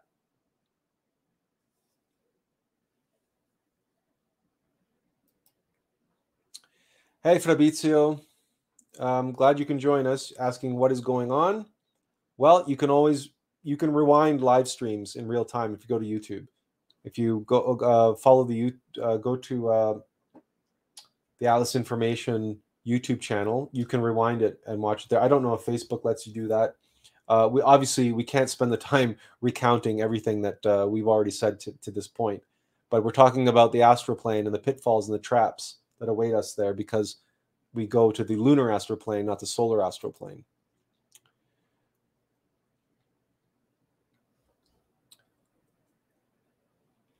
But again, you see in some of the comments how there are a lot of misconceptions and a, lo- a lot of individuals are misled as to the nature of the path and that the path is not easy and that the astral plane is not our playground because many new agers believe that they're going to go to the astral plane and they're just going to go and fly around like superman and they're going to go spy on their loved one. We, we talked about that earlier. Or they're going to go and you know cheat on their taxes or cheat on their exams. People have done that. People have people have gone and projected in the astral plane and gone and looked at at exam papers and uh, you know believing that they have the questions to the exam paper. And all sorts of things that people do in the astral plane. It's like the people who take psychedelics and they go on these trips and they have all of these wonderful adventures or the one but sometimes they have bad trips. And then they then they realize that they're in hell right? The bad trips is when they're like oh my god it's like it's like well maybe then they don't realize they're in hell they just call it a bad trip which was even worse because they don't even realize the truth.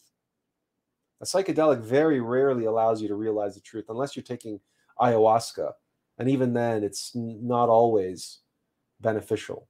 But ayahuasca will will will ayahuasca is a little bit more honest and straightforward and forthright in showing you your demons and showing you hell. Um, that's why Dr. Gabor Mate uses ayahuasca for helping his uh, his patients with severe addictions, because he'll go he'll do an actual shamanic ayahuasca ceremony with them so they can see their demon face to face, and when they see their addiction for what it is, a demon, they come back out of that trip and they go, okay, okay, okay, I, I get it now. I, I, I get it. I get it. I, I, I, I finally understand what's making me shoot heroin up my arm and, and destroy myself. What's what, what wants to make me on the outside look like it on the inside and it's it's all that self-loathing it wants me to turn into a decrepit monstrous creature because it's possessing me. But I mean, how does a psychologist explain this to a to a to a normie, right? To a muggle, right? You can't. I mean, you, you can't convince anybody of this. They have to know it for themselves. We have a friend who's an alcoholic, and months and months and months after after you know forming our friendship he he confided in us and he said you know you're absolutely right. Right? Because he says i my alcoholism is is it it is a demon. It's a demon. It's a demon. And he said it exactly like that and he's sober now. He's been sober two years, three years. We should really know that. Now, this is what COVID does to us, right? We've been locked up so long and separated from our friends, everything else. Time is just. But um, so let's talk about an important, a very important, let's talk about a very important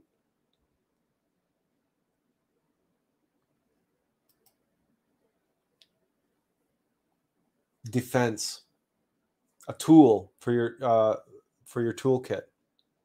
We talked about the microcosmic star. We talked about drawing a circle of protection. We talked about the mantra Klim Krishnaya Govindaya Gopijana Vallabhaya Swaha we talked about the course, which the the Defense for Spiritual Warfare course on glorian.org. We talked about the astral projection course on or uh, glorian.org. Both of them very valuable to spend your time going through those courses. But now we're going to speak to something which is the actual reason and the inspiration for tonight's live stream. And this is the phenomena of being approached by angelic beings, masters, angels, what have you.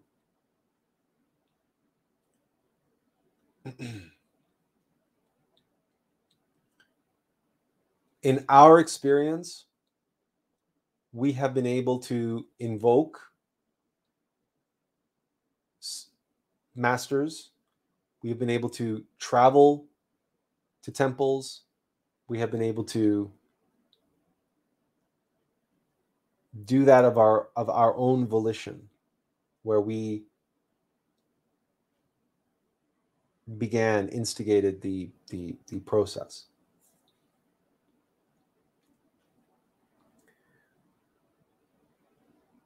there is really only one experience we've had where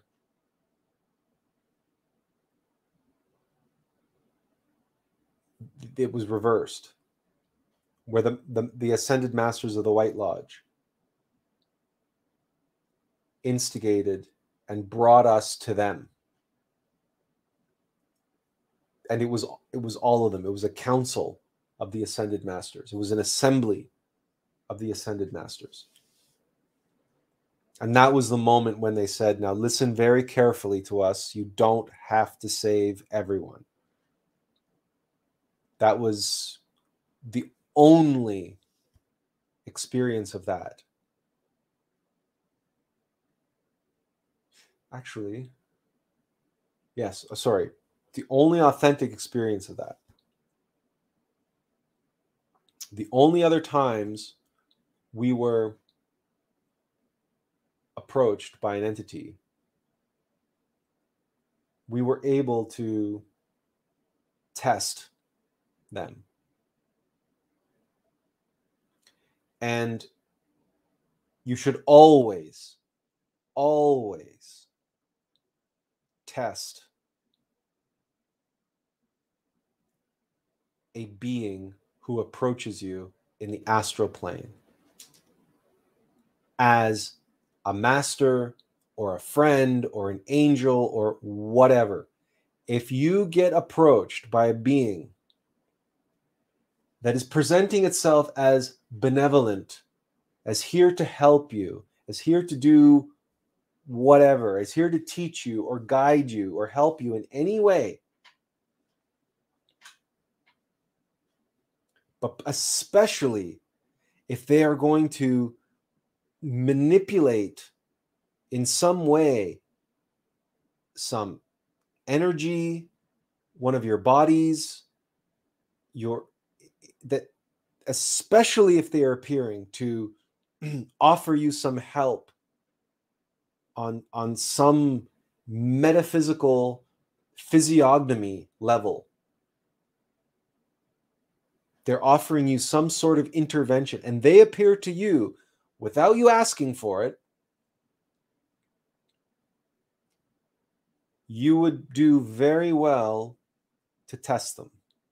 Now, how do you test them? And how do you test them in a way where you're still polite and you're not you're not going to offend them if they happen to be authentic And the way to do this is simply to ask them to instruct you on the proper the ask them to advise you or instruct you on the proper practice of tantra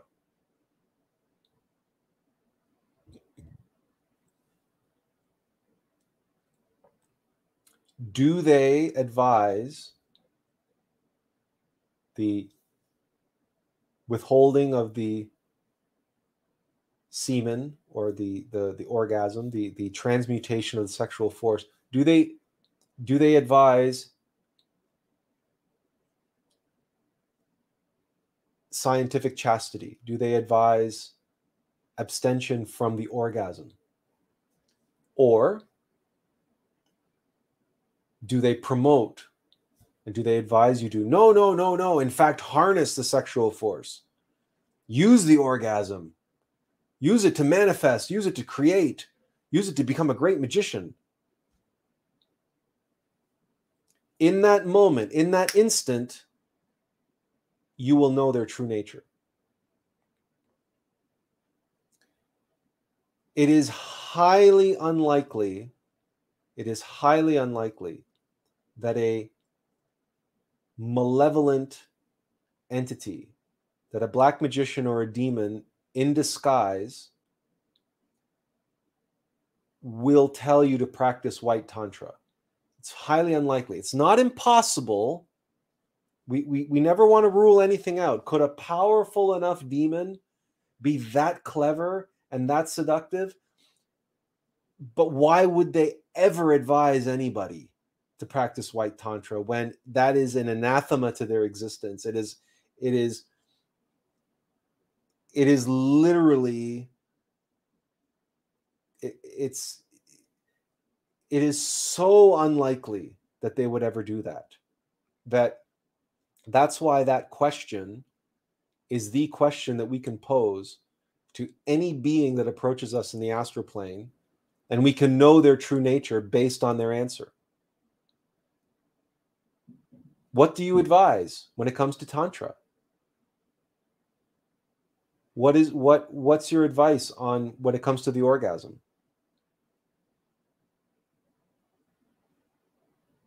A malevolent entity, even in disguise, they will try to cloak it and they will try to rationalize it for you.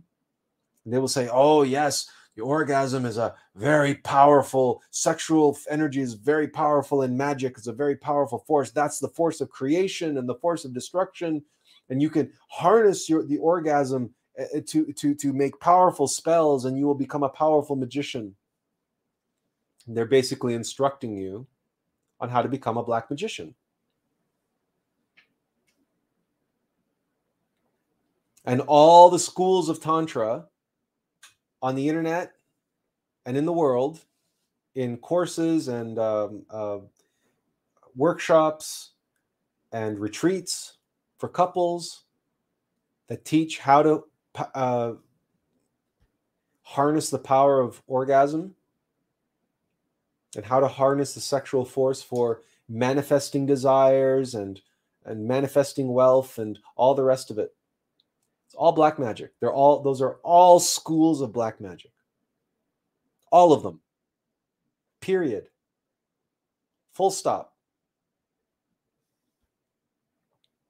This is the test, you see. This is the litmus test. And had any of those people, those authors of those new age books that we were talking about earlier, had any of those people had known to ask that question, they would have known that that resplendent being, that that magnificent angel or archangel that had appeared to them saying, You will be my messenger. I have chosen you to channel my teaching to the world. Say, oh, you just fall to your knees and I'm so humbled and oh, I'm so honored that that I would be chosen for such a great honor. But please, please, before before I I commit to you, before I dedicate my life in your service, please do me the great honor and the great service of of instructing me on the correct the correct use of, of tantra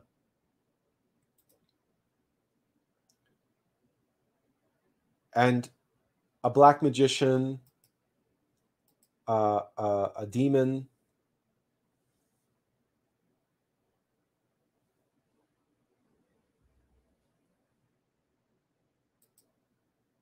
They will be that'll be too that'll be like a handed to handing yourself to them on a silver platter. They can't resist an opportunity like that here they are here they are cherry picking you to become a channeler a spiritist which is a which is a terrible terrible metaphysical crime that carries with it a severe karmic burden. It's basically they they cherry picked you to become a useful idiot of the Black Lodge, and now here you are on your knees, you know, in in humility, as you as you would before an archangel, before you would a genuine ascended master of the of the of the White Lodge. You would show, you would prostrate yourself, you would show your humility or at least you should. And you would beg them to instruct you on the great arcana, on the great arcana, on the holy grail, on the path of the razor's edge, of the secret of secret, of the holiest of holies.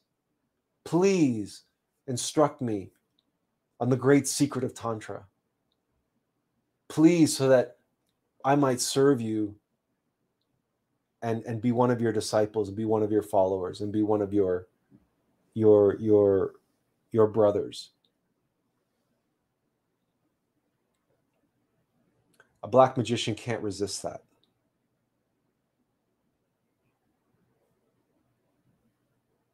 And if they and if they're authentic, and if they're genuine, they will instruct you in white tantra, and then you will know. Then you will know who you're dealing with. And a black magician or a demon, they can't resist. They can't resist that opportunity. They will instruct you in black magic. They will frame it as white magic. They will say that this is spiritual sexuality. They will explain that this is the essence of magic that the sexual force, blah blah blah, the kundalini, they will they will use all the buzzwords, they will say all the right things in all the right ways, but in the final analysis, they will be encouraging you to perform Black Tantra. Now, then, once you have that information, now you can use the other tools that we talked about this evening the microcosmic star, calling forth your flaming sword, Helion, Melion, Tetragrammaton, your, your, your flaming circle of protection, your flaming sword, your shield.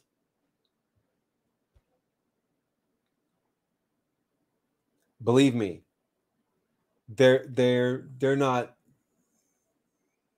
nine times out of ten they're not going to fight you. They're cowards. They're con men.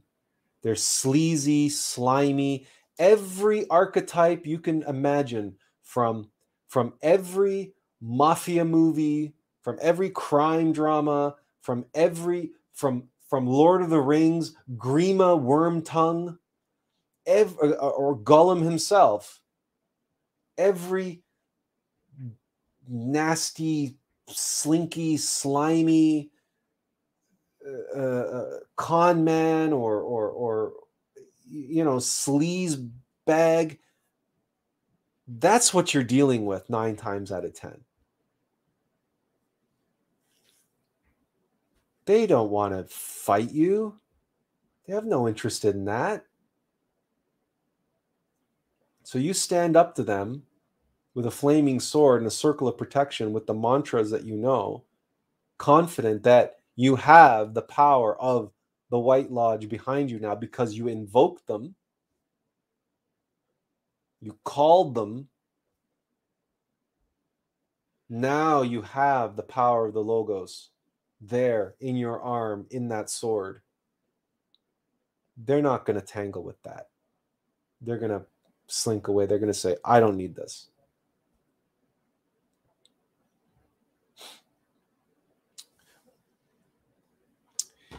Layla says, This video pretty much is a true testimony of a professor that died and went to hell, and he describes pretty much what you have described here in the astral plane.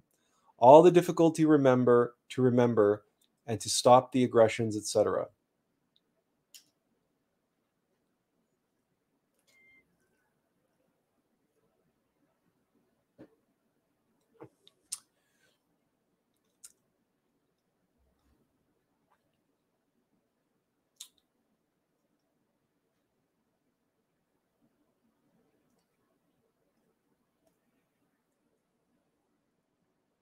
Now,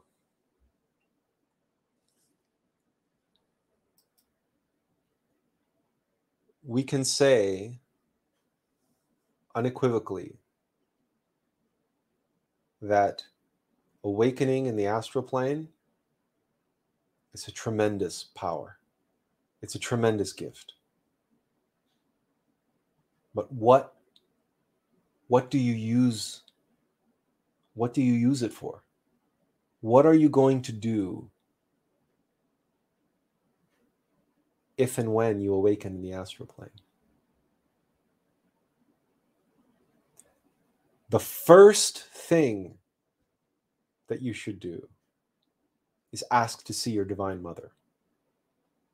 Remember that she can appear to you in any form, and she will appear to you in the form that she feels you need to see her as. Because she's always nurturing us and guiding us on our path. She's always delivering unto us that which we need, not that which we want. So if she appears to us a certain way, that's what we need to see.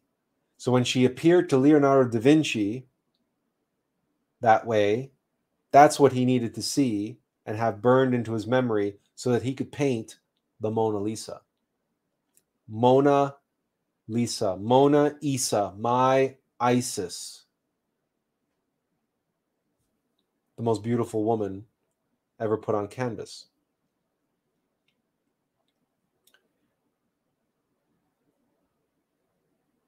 The second thing you should do is ask to see your innermost being. Ask to see your true self, your Atman. There is nothing that there is nothing more humbling and nothing more eye-opening. Talk about a wake-up call. You have no idea. No one has any idea where they are at and the level of their being until they see their being standing before them.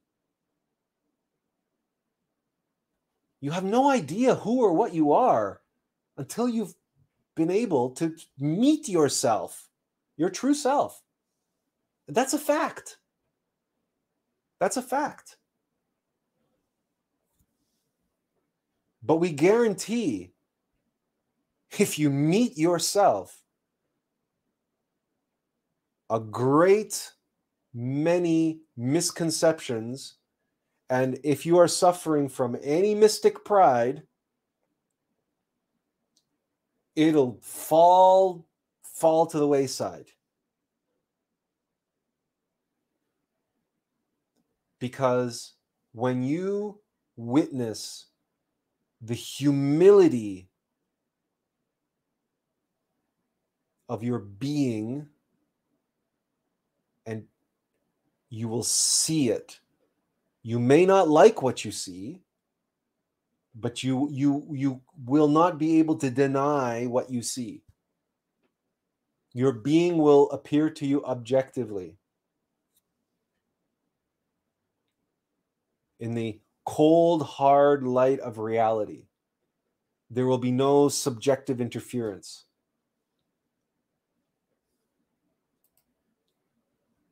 and when you when you experience that you'll be like what you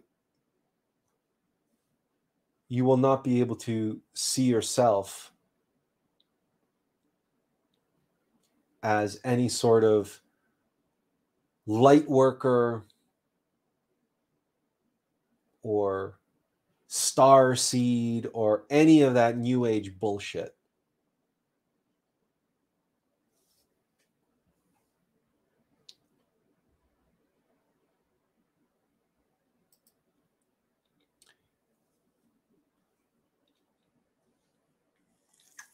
certainly a trip to hell can do that. Yeah, absolutely. Layla says it served him as a wake up call. He woke up to divinity. He was converted. He came back to tell the story. Sure. But what we're referring to specifically is the experience of seeing yourself as you are, seeing your innermost being. And while you're at it, you can have a conversation with your being. You might as well take a moment and ask him his name. which is really your name. That is your real name. Ours is Attlas. Alux comes from the logos, all light and God light, the logos, Alux.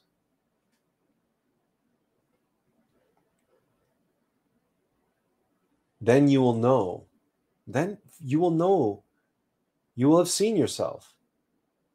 Then you will have taken the next step to knowing yourself.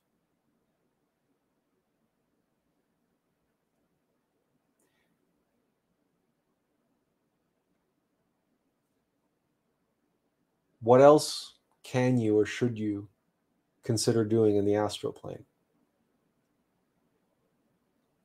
You can ask to invoke a master, a teacher.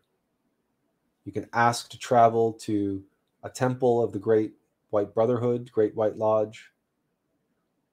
You will know, you will need to know how to enter that temple. You will need to know the sign, the password. Um, we are not at liberty to reveal that on a YouTube live stream. You will have to find your own you'll have to find your own way to a Gnostic center. And you will need to demonstrate your commitment to the Great White Brotherhood before before you will learn how to enter a temple of the Great White Lodge in the supernal worlds. It is not out of some cultish reason. It is for the very reason that we were describing on this entire live stream. Because, and this is important, powerful entities can travel or can influence us even in the solar astral plane. Let's say that again. Powerful demonic entities can influence us and affect us, uh, travel in, in other words, the solar astral plane. how demonic entities do that and how powerful black magicians do that. Powerful black magicians do it on the basis of being Hasnamussen, entities with a dual center of gravity, which means they have they can develop they have awoken in their lunar astral body as well as solar astral body. They have developed the solar astral body. this makes them extremely problematic and extremely dangerous. So the the secrets of the great white brotherhood are reserved for those who have demonstrated their their commitment and their loyalty and their dedication to their higher self and to to the logos to divinity. And then you may gain access to any of the temples. And you can study with any of the the masters within.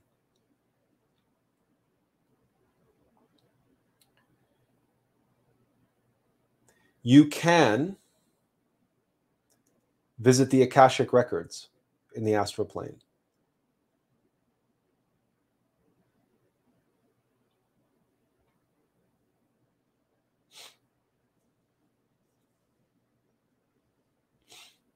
Let's let's let's pause and answer some questions here. Jamie asks, "Can you invoke your Atman if you become lucid in a dream? Would it be as real as an astral experience? A lucid dream is an astral experience. Those are the same, Jamie. There's no difference. If you have if you're having a lucid dream, you are you are traveling in the astral plane. You are awake in the astral plane. That's what astral projection is. That it's just a psychological term, lucid dream. Charles asks about crossing the perilous chapel.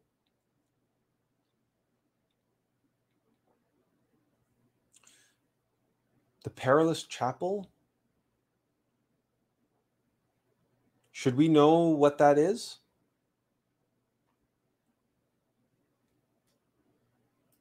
That's not ringing a bell.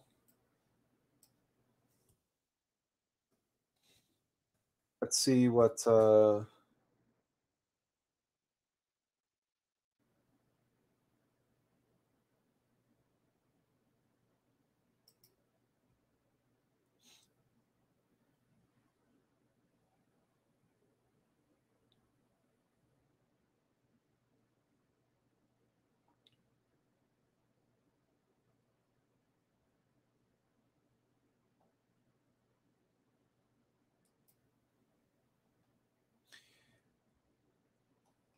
a brief look as to what you mean by that is um, you may be able to go there. That's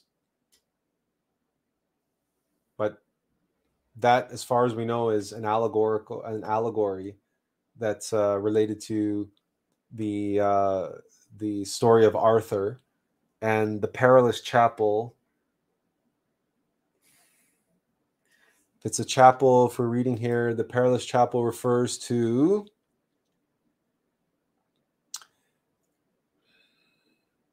for autobiographical play, which is the framework of the Arthurian legend to create a theatrical quest of romantic and epic proportions. And this psychology, okay. To, as used in psychology, chapel perilous is also a term referred to a psychological state in which an individual is uncertain whether some course of events was affected by a supernatural force or was a product of their own imagination.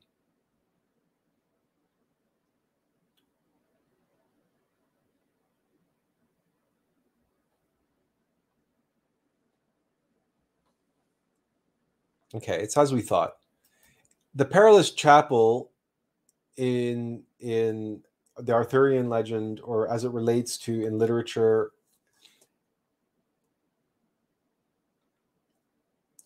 the chapel is related to marriage. And in ancient times, a couple, after they were married, would, tr- would go on a trip to a special temple where they would be instructed in the science of sexual alchemy. They would be instructed in white tantra. This is the origin of the term honeymoon, the tradition where after a couple get married, they take a trip together. They take a trip somewhere to a resort and they spend a lot of time having sex with one another on their honeymoon. That tradition, the origin of that, comes from this ancient tradition that the couple would go to a special temple of the White Lodge and learn the secret of White Tantra after they had taken their vows and made their pledge. And uh, they would learn how to how to practice sexual alchemy. Now, because sexual alchemy is the path of the razor's edge, and because Tantra, white Tantra, is always on the edge of becoming black black Tantra, that makes the chapel perilous. It's like walking on, it's like walking the tightrope. It is the path of the razor's edge. It is the diff, it is the difficult path. It is the path that is beset on all sides by the the attempts of the Black Lodge to make us fall. And to to trick and tempt and and seduce us with all manner of all manner of tricks all manner of seductions. And one of the things that they seduce us when we're practicing white tantra uh, is they not only seduce us with black tantra but if we are on the path of the Great White Brotherhood and we're on the path of the Bodhisattva, the, the direct path,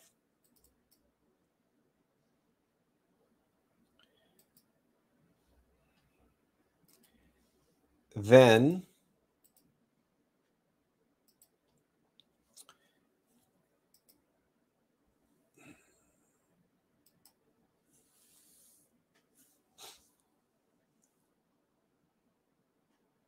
then what they will seduce us with is the left hand path. Exactly what a black magician or a demon will appear to you as in the astral plane. They will appear to you as a master, they will appear to you as an, as an angel, but they will try to convince you to join the left hand path by telling you that sacred sexuality is harnessing the orgasm. And then you will fall into sexual degeneration, believing, like so many people in the new age, like so many people on the internet, like so many people on Facebook, believe that they're being spiritual, they're being divine, and that they're because they're practicing Tantra. Meanwhile, they're practicing Black Tantra and Black Tantra was taught to them under false pretenses. So the chapel marriage is related to sex, is related to and sexual magic. So the chapel is perilous. That's what the perilous chapel refers to. Now, the psychological interpretation of that that it's you know not knowing if something is real or imagined. Well imagination is real what they really mean is whether or not something is objective reality or subjective fantasy. That's what they really mean to say but but the the language of modern psychology is all topsy turvy upside down. It's all degenerated. Every term has been flipped. Its meaning is reversed. So it's it's so we don't really even, even need to uh, concern ourselves with that. So there is no perilous chapel waiting for you in the astral plane that you need to get gain access to.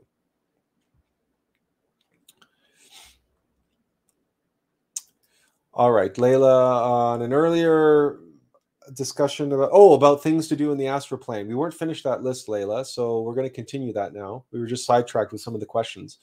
So we said, uh, what are the things we said you can do? Or you should do. Uh, ask to see your divine mother. Ask to see your innermost being, your Atman, your your higher self. Um, go to a temple of the White Lodge if you know, if you've learned already how to gain access. You're welcome, Charles. You're welcome. He says, Thanks for touching the subject. I enjoyed your take. You're, wel- you're welcome. Um, the other thing you can do is oh, we said you can go to the Akashic records. Yes, you can travel to the Akashic records and you can study there. Most of what Rudolf Steiner wrote in his books, his many books, he took from the Akashic records. So he went there, he studied, and he he he awoke and so he Rudolf Steiner almost exclusively just just sort of transcribed the things that he uh, he read from the Akashic records. Now, there's another library that we can visit. That is the Library of Atlantis. The Library of of Atlantis is in the is actually in the fourth dimension, but obviously the fourth dimension has its astral reflection. So we can travel in the astral plane to the Library of Atlantis, and you will know you're there because it's underground. It's actually in it's deep within the Himalayan mountains. And that's where it that's where it exists. And um, you can go and observe the atomic lamps that Plato uh, talked about, the ones that are still burning after tens of thousands of years. And when we went there, uh, we distinctly remember Buddhist monks in their orange garb walking up and down the halls as we were we were descending down one of the halls deeper into the into the mountain um, to access the library. And there were there were buddhist monks coming up that staircase. So the buddhists the tibetan buddhists know about the library of atlantis and clearly they use it. So there's that we now if you happen to be a flat earther you can fly around the world. You can fly around the world like superman. And you can verify the nature of this earth as a planet as a round sphere in space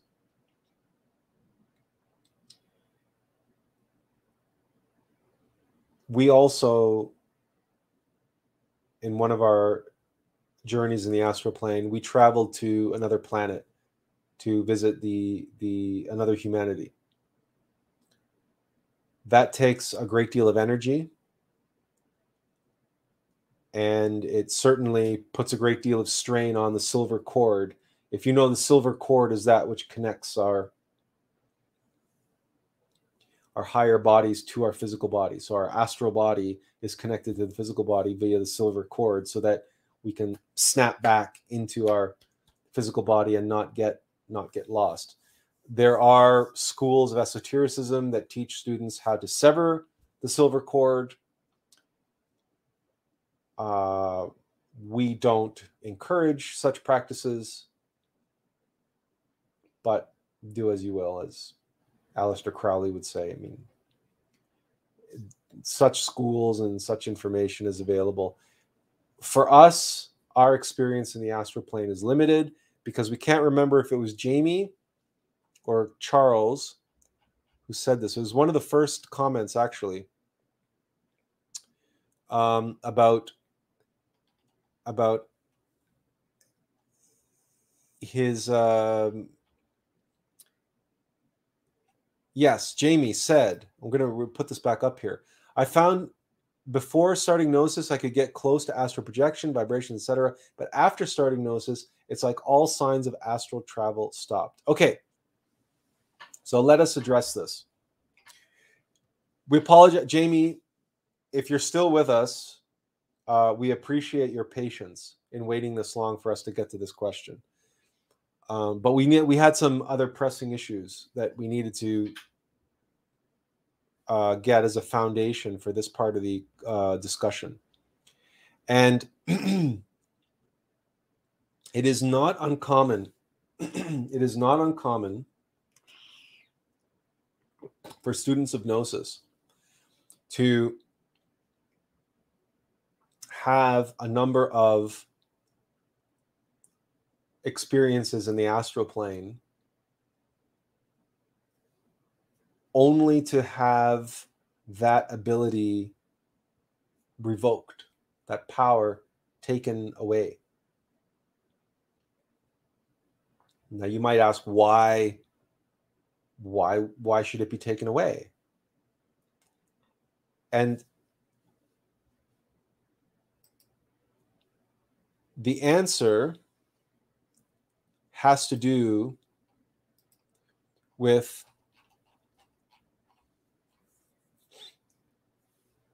what we were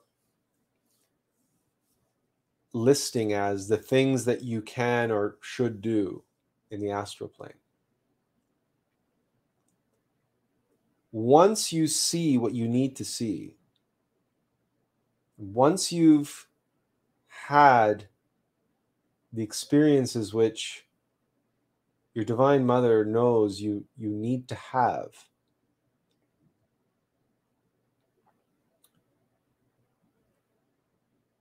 Then there's really no reason for you to go back. Remember your innermost being is the one who is in charge of our journey, of our path. And our Divine Mother arranges all that we need. if we created our solar astral body in a previous lifetime and we had the ability to use it to travel in the astral plane or very near do so, only to have it revoked or have it no longer or seem seemingly shut off to us. Like we, we can no longer project into the astral plane for some reason. That does happen.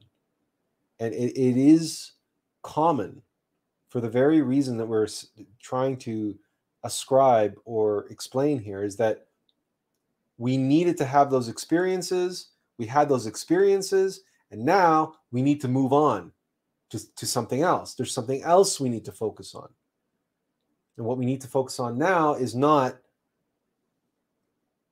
doing the same thing over and over and over in the astral plane, and certainly not to make a playground of the astral plane. Because remember that identification and attachment does not end with the physical world. This is a very subtle sort of danger trap, pitfall, whatever you want to call it, which especially nobody talks about in the new age or anywhere else for that matter. That the astral plane is very tempting, it's very enticing, it's very easy to become identified with it. And projecting in the astral plane and going here and going there and doing everywhere and having all these powers and being able to fly like Superman. And it's it's very tempting. That's why the new age is filled, filled, saturated with people talking about 5D ascension. 5D ascension. They have no idea what they're talking about, 5D ascension. What they are is totally and utterly identified.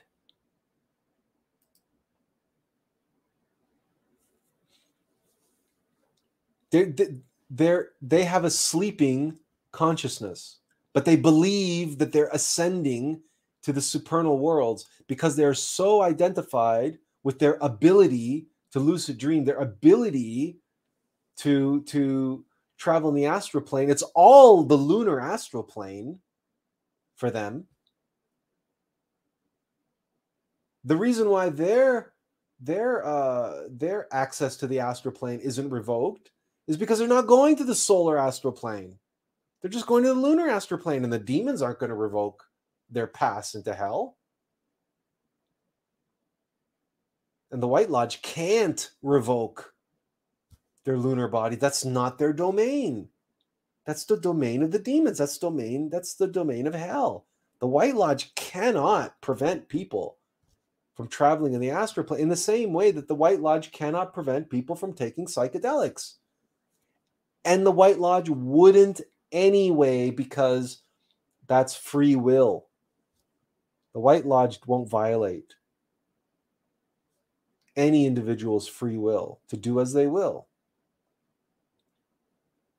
God will not, the, the, the law of free will is absolute. God will not violate it. No innermost being will violate it.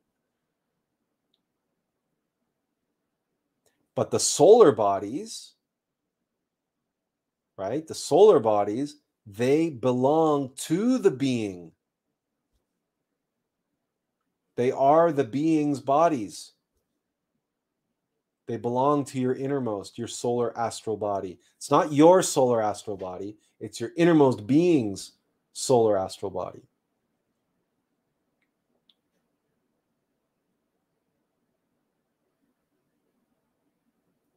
There's something else we need to share here, which is related to a conversation which we had earlier today, which was the inspiration for tonight's live stream, the impetus for tonight's live stream, and that is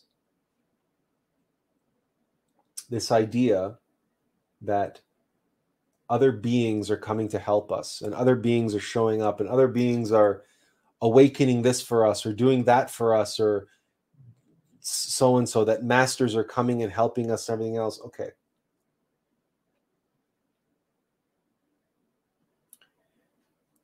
we have to recognize. And this is why we have to be absolutely clear. Right? When we look at this,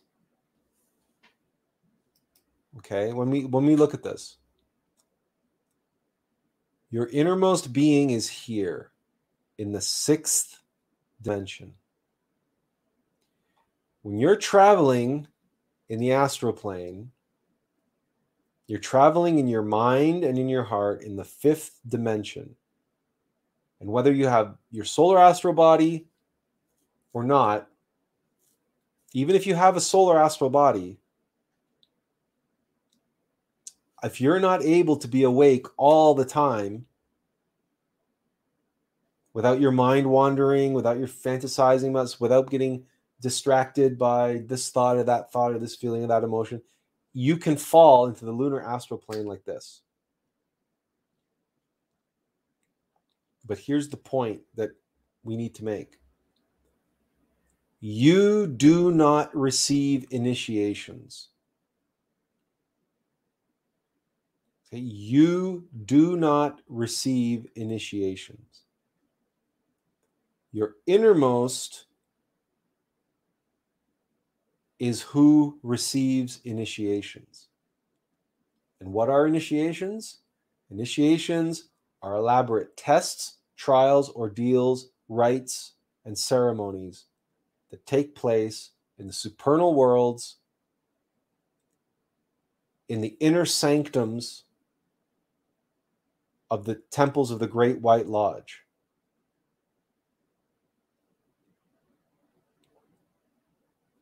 the idea or the notion that some other entity or some other being is showing up out of the blue in the astral plane to advance you and advance you is wholly erroneous. It does not fit, it does not match reality because you will not ascend. I will not ascend. Do you see anything anything below this line?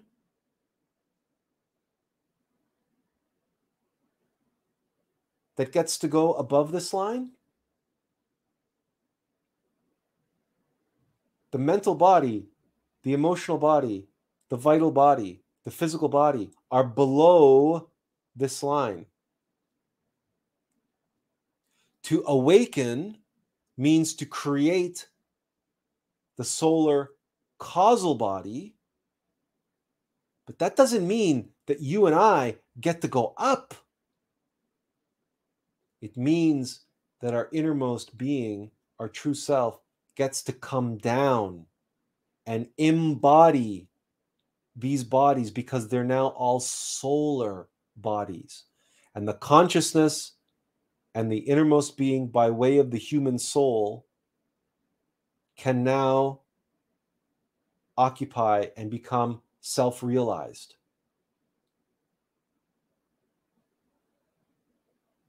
Your mind, my mind, this personality does not ascend, does not awaken, does not receive initiations, does not travel into the sixth dimension. It cannot. The mind cannot go above this line.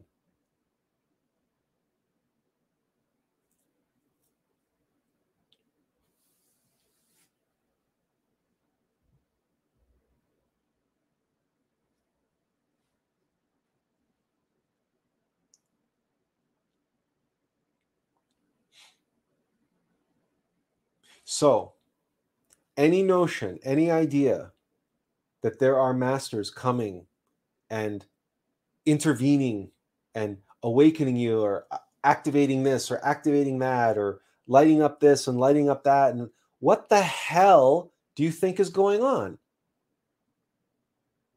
Your true self is not there in the in the fifth dimension why are masters appearing out of the blue, appearing to you in the astral plane and touching and manipulating and doing this and doing that. And you think that you're ascending now. You're more awake. You're more this. You're more powerful. You're more whatever because of some entity that did XYZ. That's not you. That's not who you really are.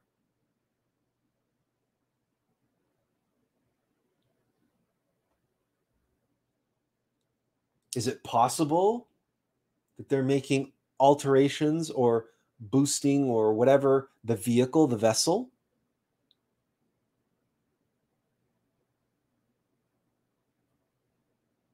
But recognize as above, so below.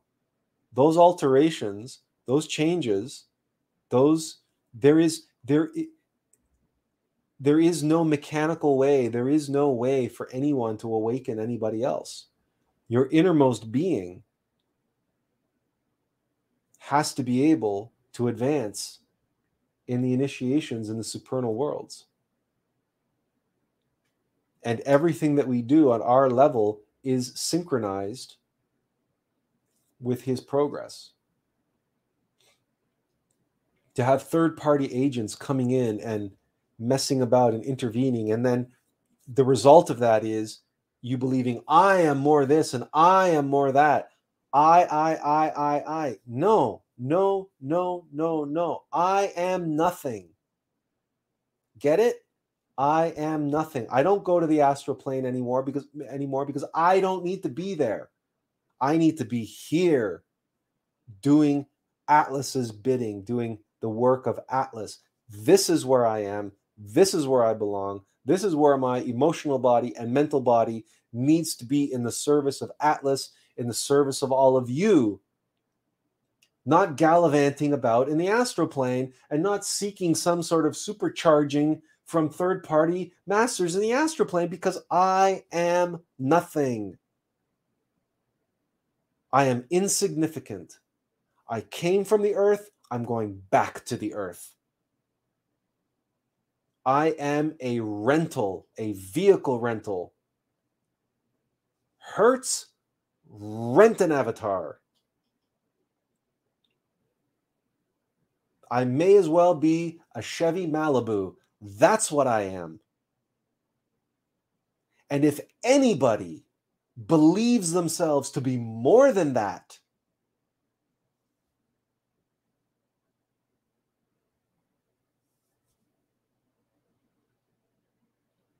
they are not on the spiritual path.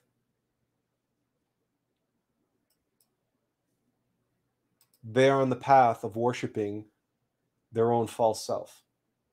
They're on the path of mystic pride.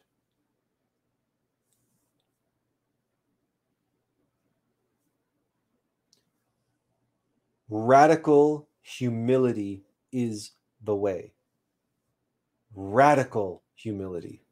Not self loathing, not self hatred, because that too is a trick.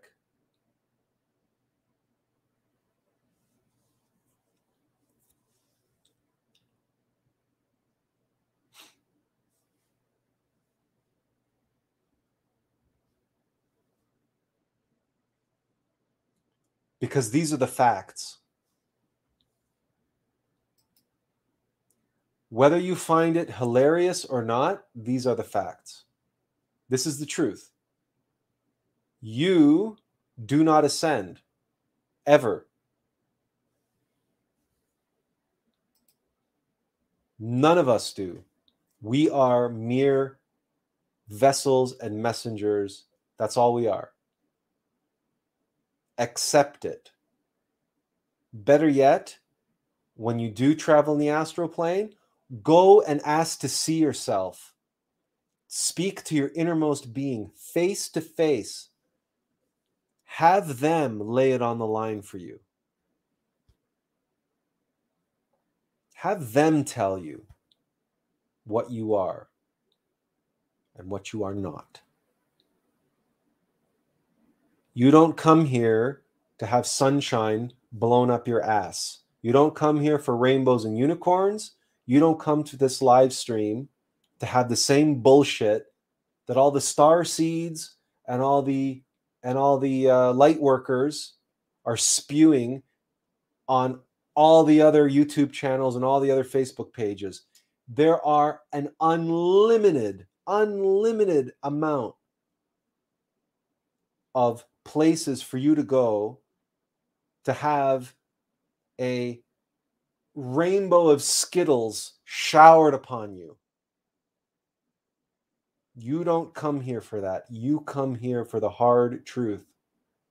You come here for the information that very, very, very other few precious sources online or anywhere seem to have the courage to come out and say, as it is, and this is how it is.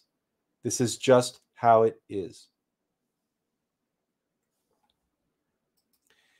And this is a typical reaction to the severity of the Christ.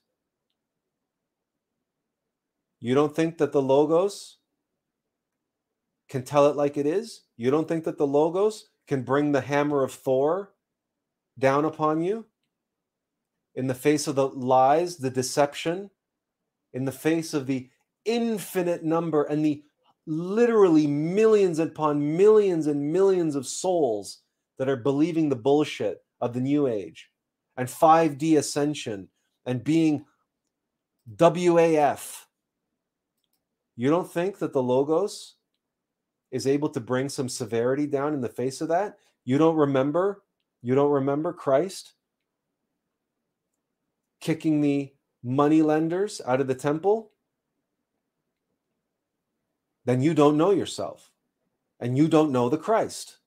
You don't know the logos. If you think that it's all it's, it's all rainbows and unicorns and oh delicate this and gentle that, you do not know the intensity of the logos. You do not know the intensity of love. You don't know the true nature of love. Severity and mercy applied unconditionally. That means I don't care if I hurt your fifis. Understand?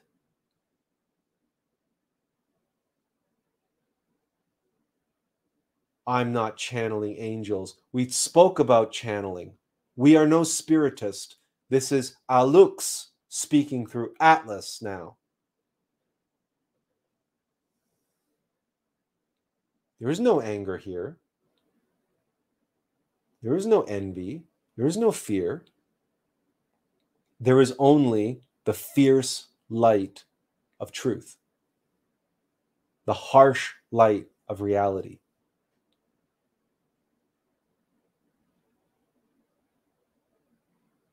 And we are here now speaking in this way because it seems to be the only way. And we cannot we cannot express ourselves on Facebook seemingly with the right intensity without again having everybody's fifis hurt and being accused of being angry or this or offensive or what have you, or dogmatic or fanatical or all the different ways in which the mind rationalizes away the truth and avoids reality and avoids facing the fierce light, the intensity of the Christ.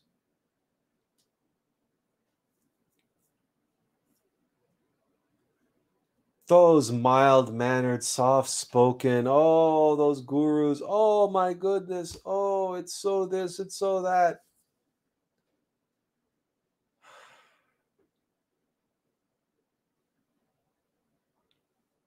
Anyone who has ever been touched by the Christ knows that there's a time to be soft spoken, there's a time to be gentle, there's a time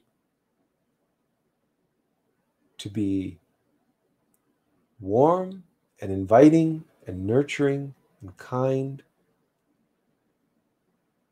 taking your time and and being gentle with with with someone. There's a time for that.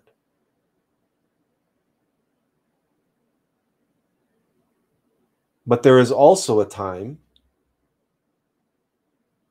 to face the hard truth of reality because we're not talking about saving lives here. And yet, look at how police officers or firefighters or members of the military in a crisis handle people and deal with people when their lives are in danger. Do you think they do you think they stop and concern themselves about the feelings of the people that they're handling and dealing with? No, they're there to save your life.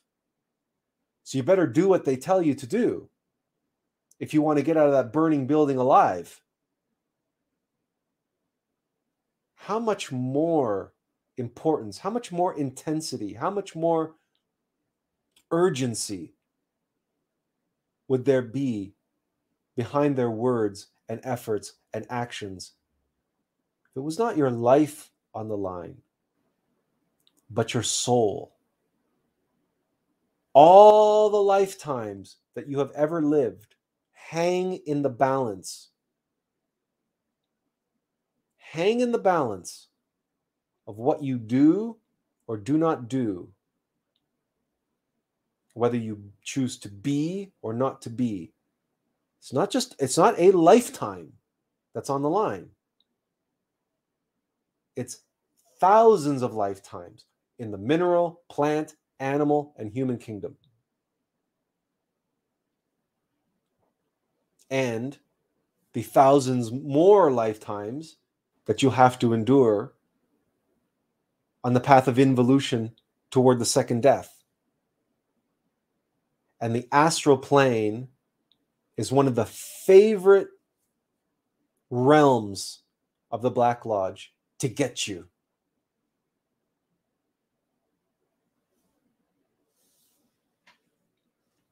So, yes, there's urgency here. Yes, there's intensity here. And yes, you need to hear it. Everyone does. Everyone does.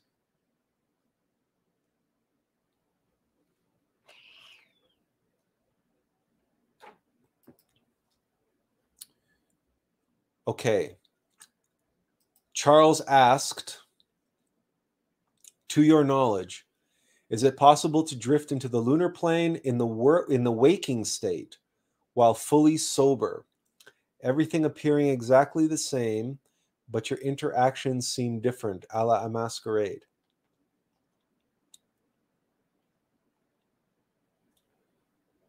The answer is yes. Yes, it is. Now,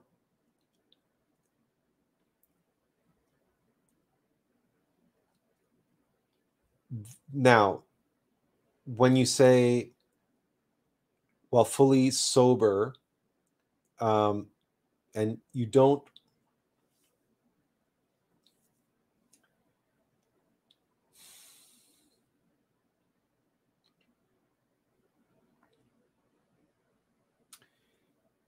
in essence we slip into the lunar astral plane when we begin to daydream when we begin to fantasize. There are those who are, we call them lunatics, right? We call them people who hallucinate. It is possible to hallucinate, right? That's what that's what a hallucination is. A hallucination is someone who is simply experiencing reality on a different plane than everybody else.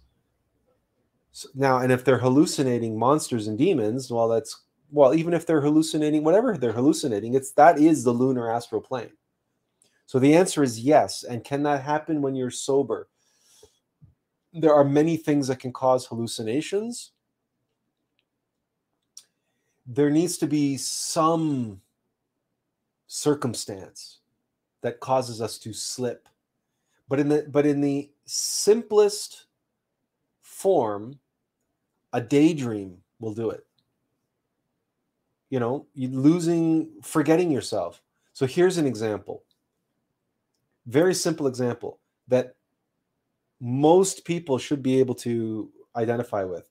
You're driving along on a highway, on a freeway, and you're going wherever you're going, and all of a sudden, you look down or look up and an hour has passed and you have no idea where that hour went.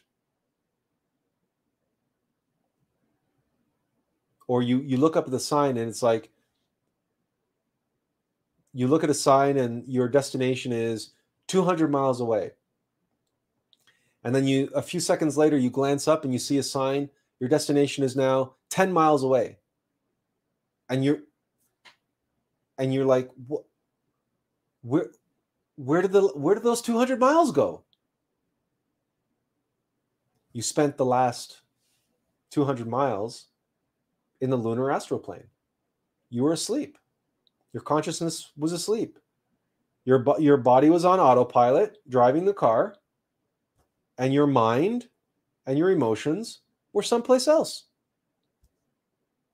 That's called daydreaming. That's called being in the that's called drifting into the lunar astral plane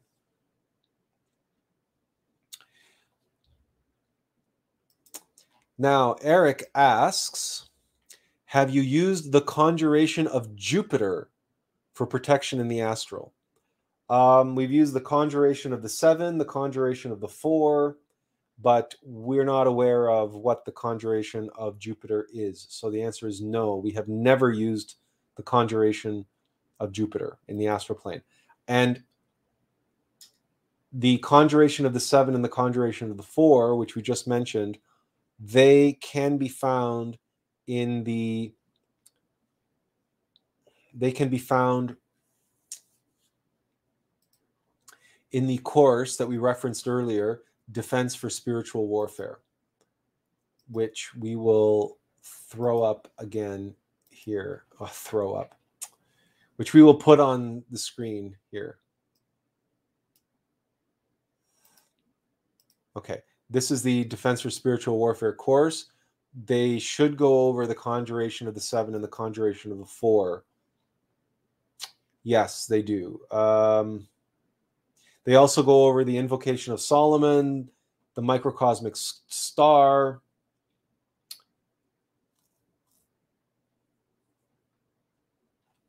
This is a, and in, in our view, this is a must this is a must uh, course. It's a, it's a must it's a must read or a must listen to course. You really,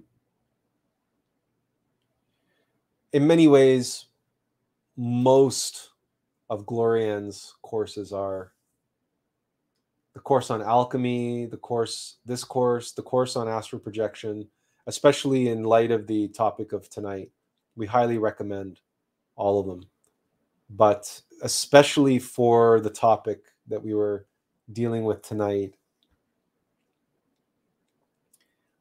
and preparing yourself for the challenges which potentially await you or await us all at some point as we advance in level.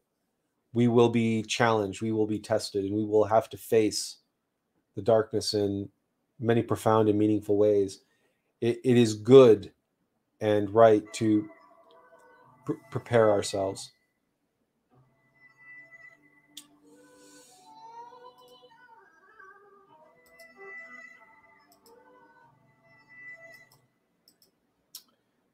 So, and then of course, there's the astral projection course, which um, we also recommend. And um,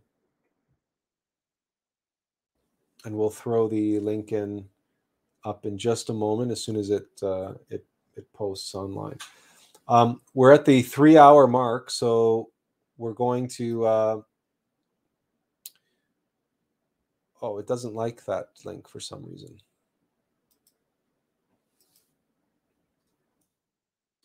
Let's try this again. We're at the three hour mark, so if anyone has any other questions or comments? Let's uh, see if we can. Okay, so there's the link to the astral projection course. if no one has any comments or questions, then we will take this moment to thank you for being with us. And we are uh, heartened by the turnout, uh, especially considering that we told everyone that uh, that tonight's uh, live stream would be canceled. Um, again, that was a uh, just a a fluke last minute thing. Our our uh, our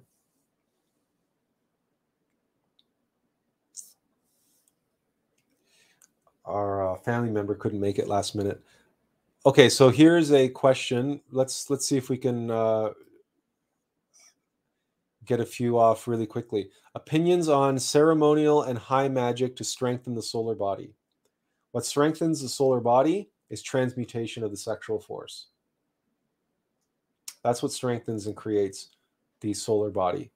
It is transmutation of the sexual force. So pranayama, the Vajroli mudra, white tantra, this is what creates the solar body. We cannot speak of anything else ceremonial or any other high magic or anything else that that can strengthen the solar body. And i think that anyone who's offering you something like that you you may want to double check and make sure that they're not secretly trying to get you to perform acts or rites that are actually strengthening your lunar astral body under false pretenses. But anyway, that's our knowledge and our experience. Uh, we don't profess to be masters of occult magic. So if there are additional high magic or white magic or ceremonial magic to strengthen the solar bodies that we're not aware of, we just may not we might just not be aware of them.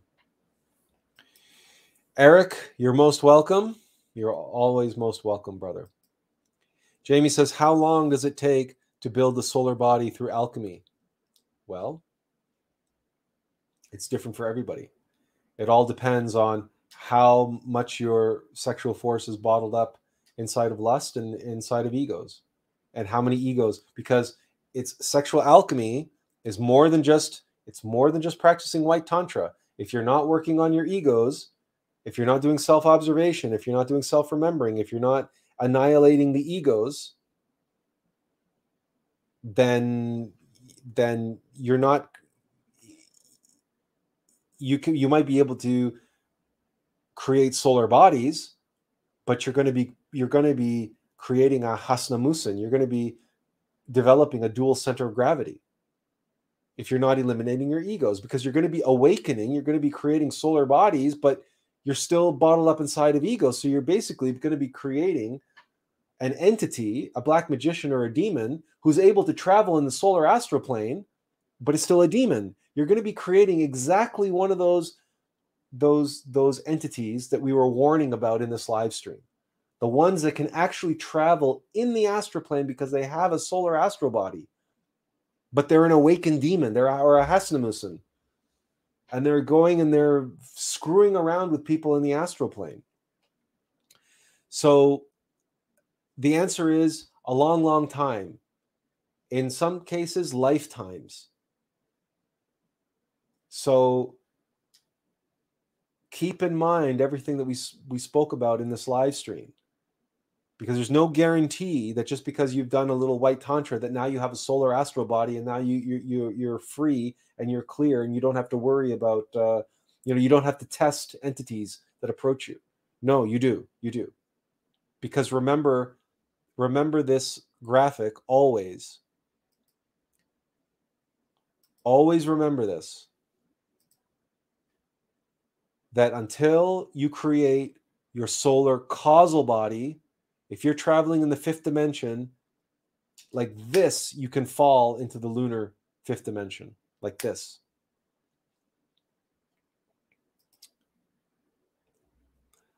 Well, we're glad you stuck around as well. Charles, you're always welcome and you're most welcome. Eric says, like Rasputin.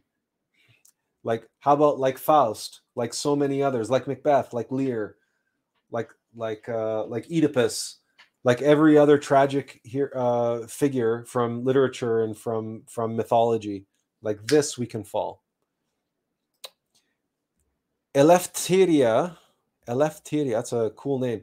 Sexual transmutation was mentioned in Think and Grow Rich. There was no mention of keeping who in of keeping who in check. Think and Grow Rich. They they mentioned sexual transmutation and Think and Grow Rich. We've never read that book.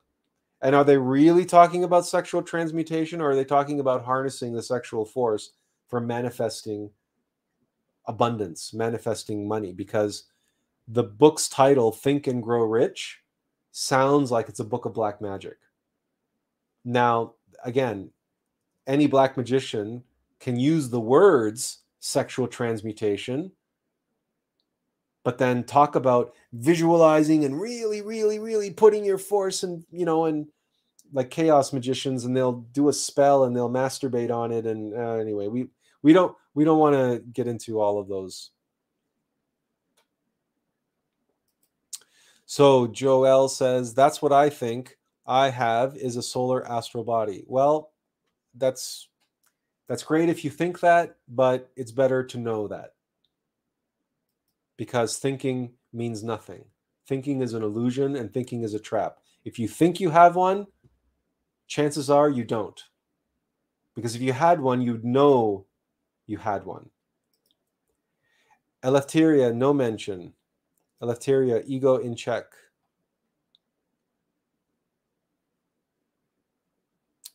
No mention of keeping who in check. No mention of keeping ego in check.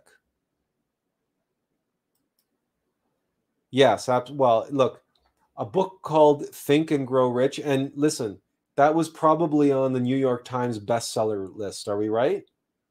Or it's on like, you know, it's on these uh, self-help gurus list of books to read.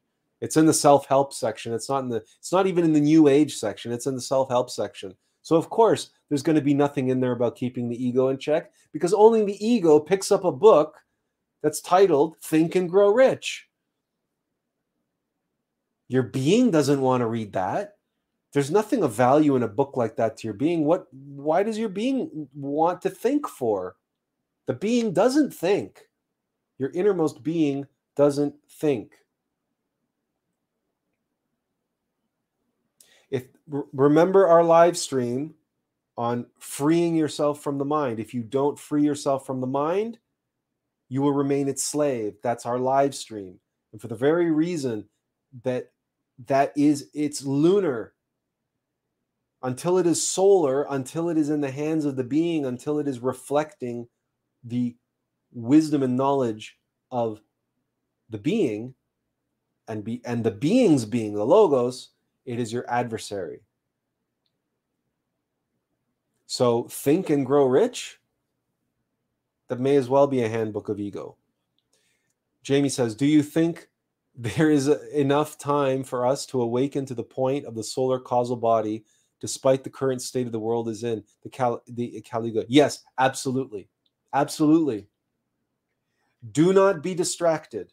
Do not allow yourself to be drawn into all of the dramas and all of the the the conspiracies and all of the the atrocities and all of the politics and the the the endless endless tribalism and separation and animosity and and all of the other distractions out there keep focused on your battle the battle that only you can fight and the battle that only you can win it's the one in here. It's the one in here. The Kali Yuga is going to take care of itself.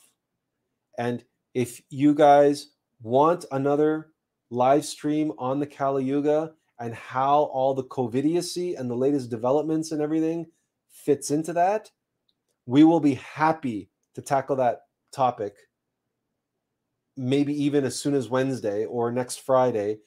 Um, maybe we'll do a poll on Facebook or something or if or or just send send us a message. Send us a comment send us a message uh, and let us know do you want to uh, have another session a live stream on the kali yuga? And also addressing jamie's question is how can we use the kali yuga? How can we harness what is happening out there to help us in our internal work in our in our in our journey and in our path to create the solar causal body.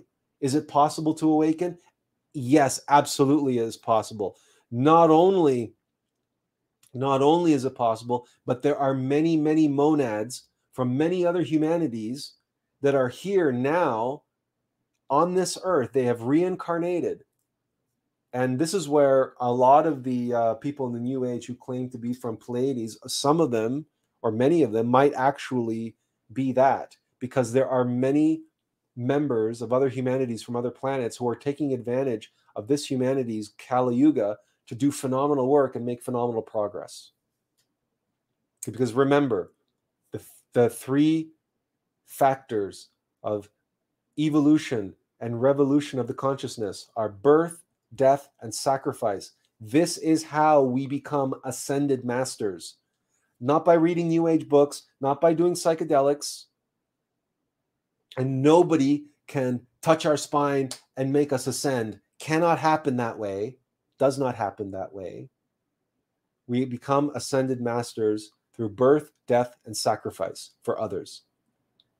And our innermost being accomplishes that by, as above, so below. He's doing higher and higher and higher initiations, and we are reflecting the initiations that he's doing in the work that we do in the world. So this suffering humanity, this this these these collapsing civilization, there are opportunities, countless endless opportunities to do the work of the logos. And there is no work more important here and now than to help others get off the train to oblivion.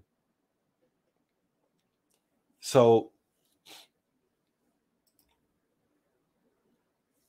um, we humbly suggest that if you want to help others, share these live streams. Invite others to to to follow Attlas information, to follow our blog, to read our blog, to to watch our videos.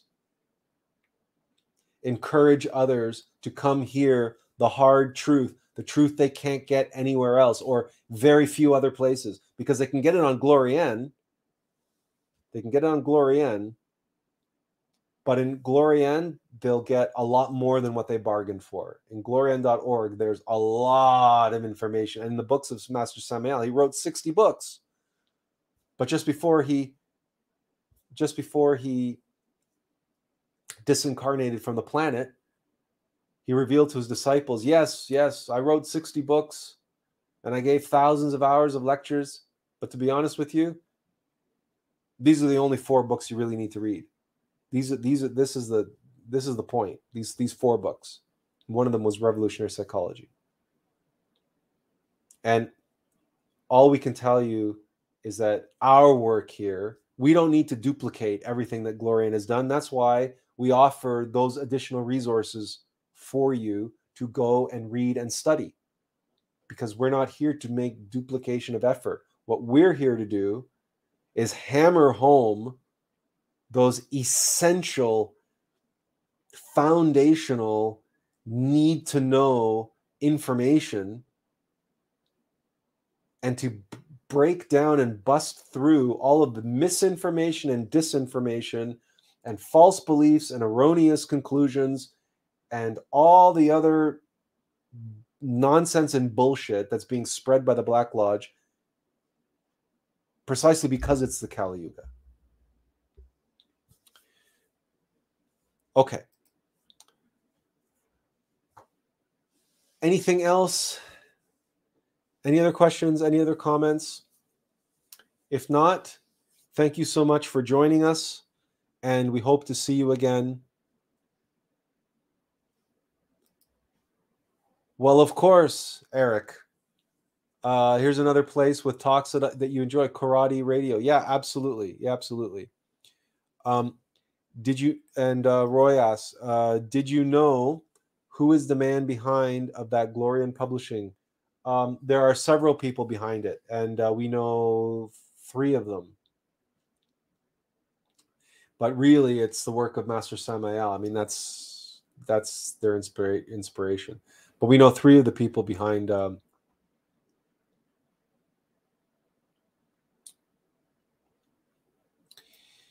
Jamie asks, "What's your view on the Death in Motion by the Master Rabolu?" We're not familiar with the Death in Motion by Master. We don't even know who Master Rabolu is. So we have no view on that.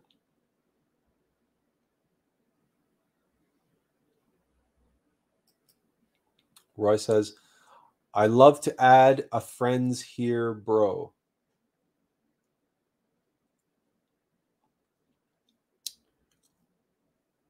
Okay. uh, yeah, add add some people here as your friend, I guess. I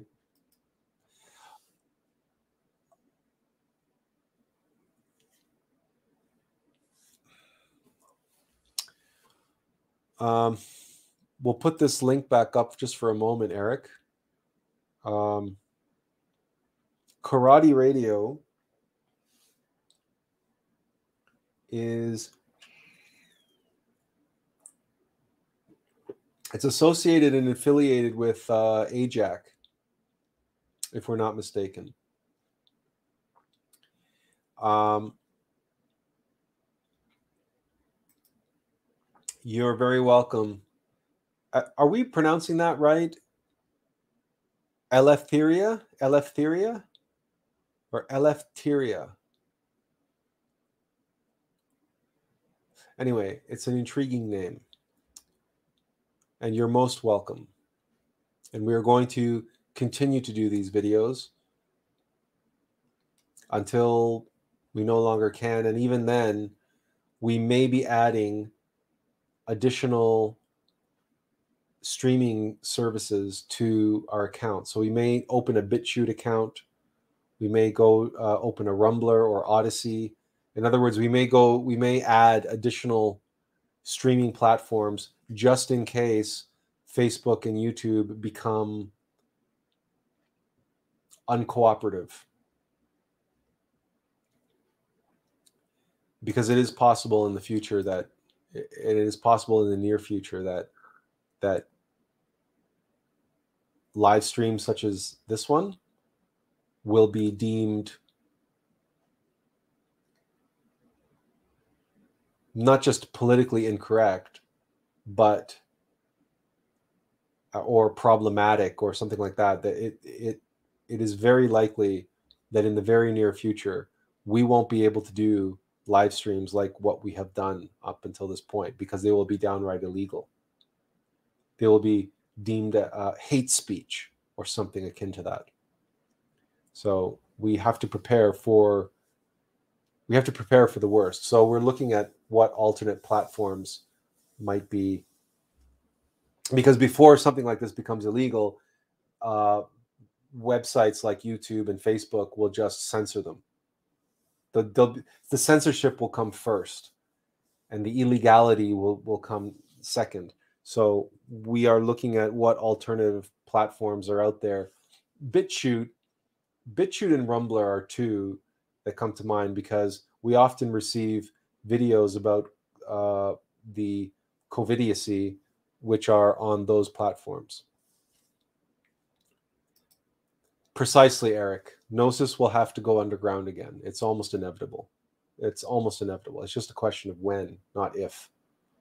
So in the meantime. So while we are able to grab all the books of Master Samael that you, well, maybe not all of them, but at least those four The Great Rebellion, Revolutionary Psychology, The Three Mountains, and The Perfect Matrimony. And we would also recommend The Pistis Sophia Unveiled and The Yellow Book. and frankly, revolution of the dialectic. So the four that Master Samael talked about were revolutionary psychology, the Great Rebellion, revolution of the dialectic, and the three mountains. We believe we believe we have that right. But those those were the four that uh, he recommended.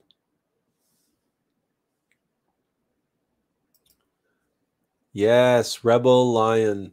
And if you haven't read our blog on you haven't read our blog on the Lion King, then you really really should because if you if you like the connection between rebellion the lion the lion is is a powerful powerful symbol and it has played such an important role in esotericism going all the way back to the Egyptians the Egyptians who actually had domesticated lions they had domesticated lions they had lions pulling chariots this is stuff that that that archaeologists have no concept about, no idea about. But uh,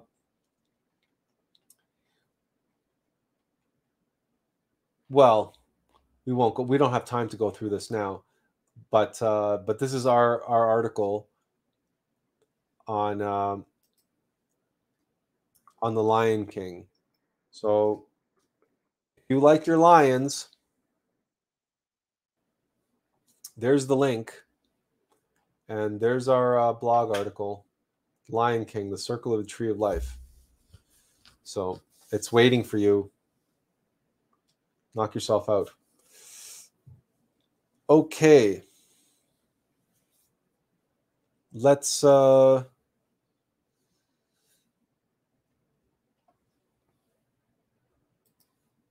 let's see anybody else anything else to share or comment or ask or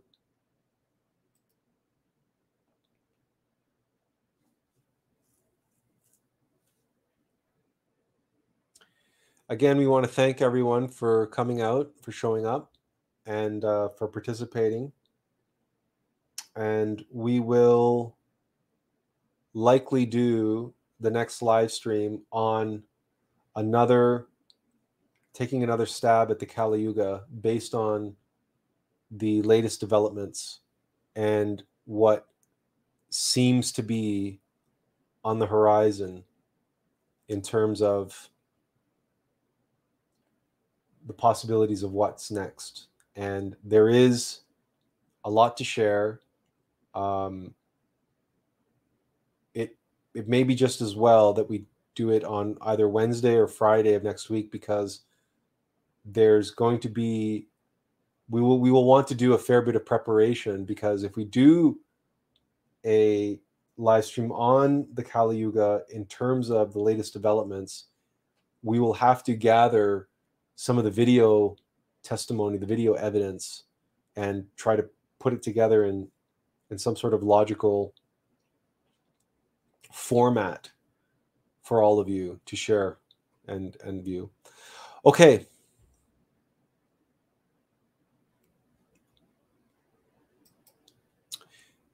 Oh, you're welcome, Roy. Jamie asks, any quick tips about comprehension on the ego in order to eliminate it? Yes, meditate. And uh, it seems like an abstract concept that can't really be explained in depth. What, the elimination of the ego? Well, self-observation and meditation. It's not, it's not something you can't, it can't be explained because it's not how do you explain the elimination of the mechanical mind in such a way that the mechanical mind can understand it? Right? No, okay. Right, the comp so so the comprehension of it takes place in consciousness. And nothing that the consciousness knows can be explained, if that makes any sense. It can be known, it can be shared, it can be shown, it can be experienced. It can be explained but the mind can never comprehend it, can never understand it. Or if it understands it, it understands it in this superficial, superfluous way. It cannot penetrate into the depths. It cannot, the mind does not comprehend. Right? The mind does not comprehend language. Why do you think it is that computer programmers and people who create AI have such difficulty making computers understand speech? Because they can't understand speech. They can barely do text to speech. Comprehension is a function of consciousness.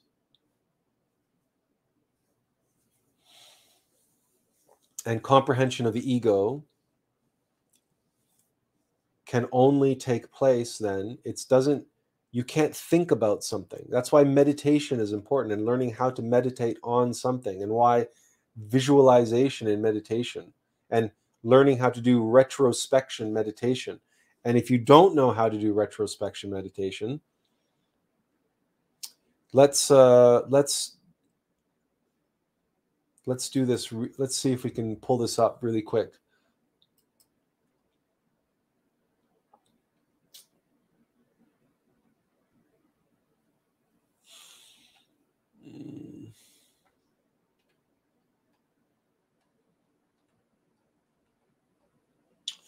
You would think we would have this here, but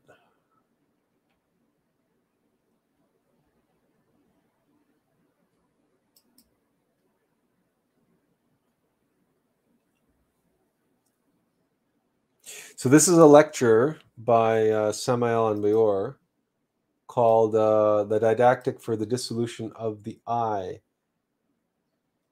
This is very similar to the material that's in uh,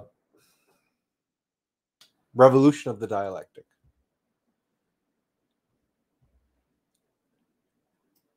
Okay, so there's the link.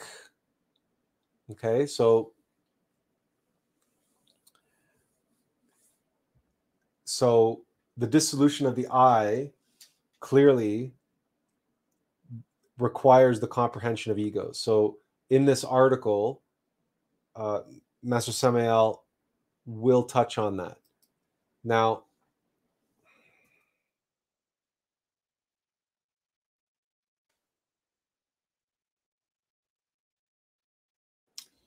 So if you do a search on Glorian, we just did a search right now, and we come up with retrospection meditation explained, comprehension and meditation, and beginning meditation theory and practice. So this article, okay, so this comes from, ah, okay, all right. So we have this. Uh,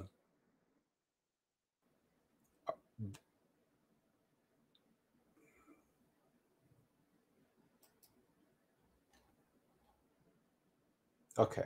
So the last lecture in this course, it's been so long since we actually studied these courses. So sometimes we forget where things get addressed. So this, the last lecture here, right here, comprehension and meditation. We threw up the link to the course, Jamie. It's meditation without exertion. This is a fantastic course, by the way. And this is a fantastic methodology for meditation that they go through is relaxation, concentration, visualization, and prayer. But then this um, this final lecture we we encourage you to go through the whole course because each lecture builds on the previous material.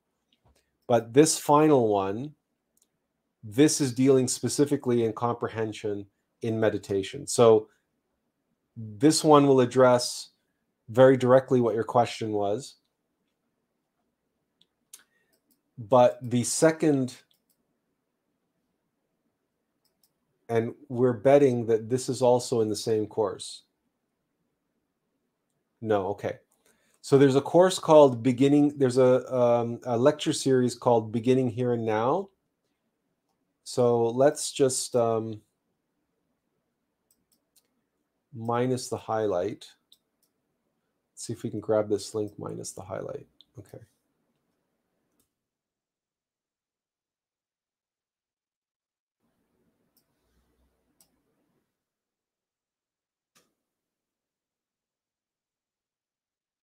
Okay, so let's do this.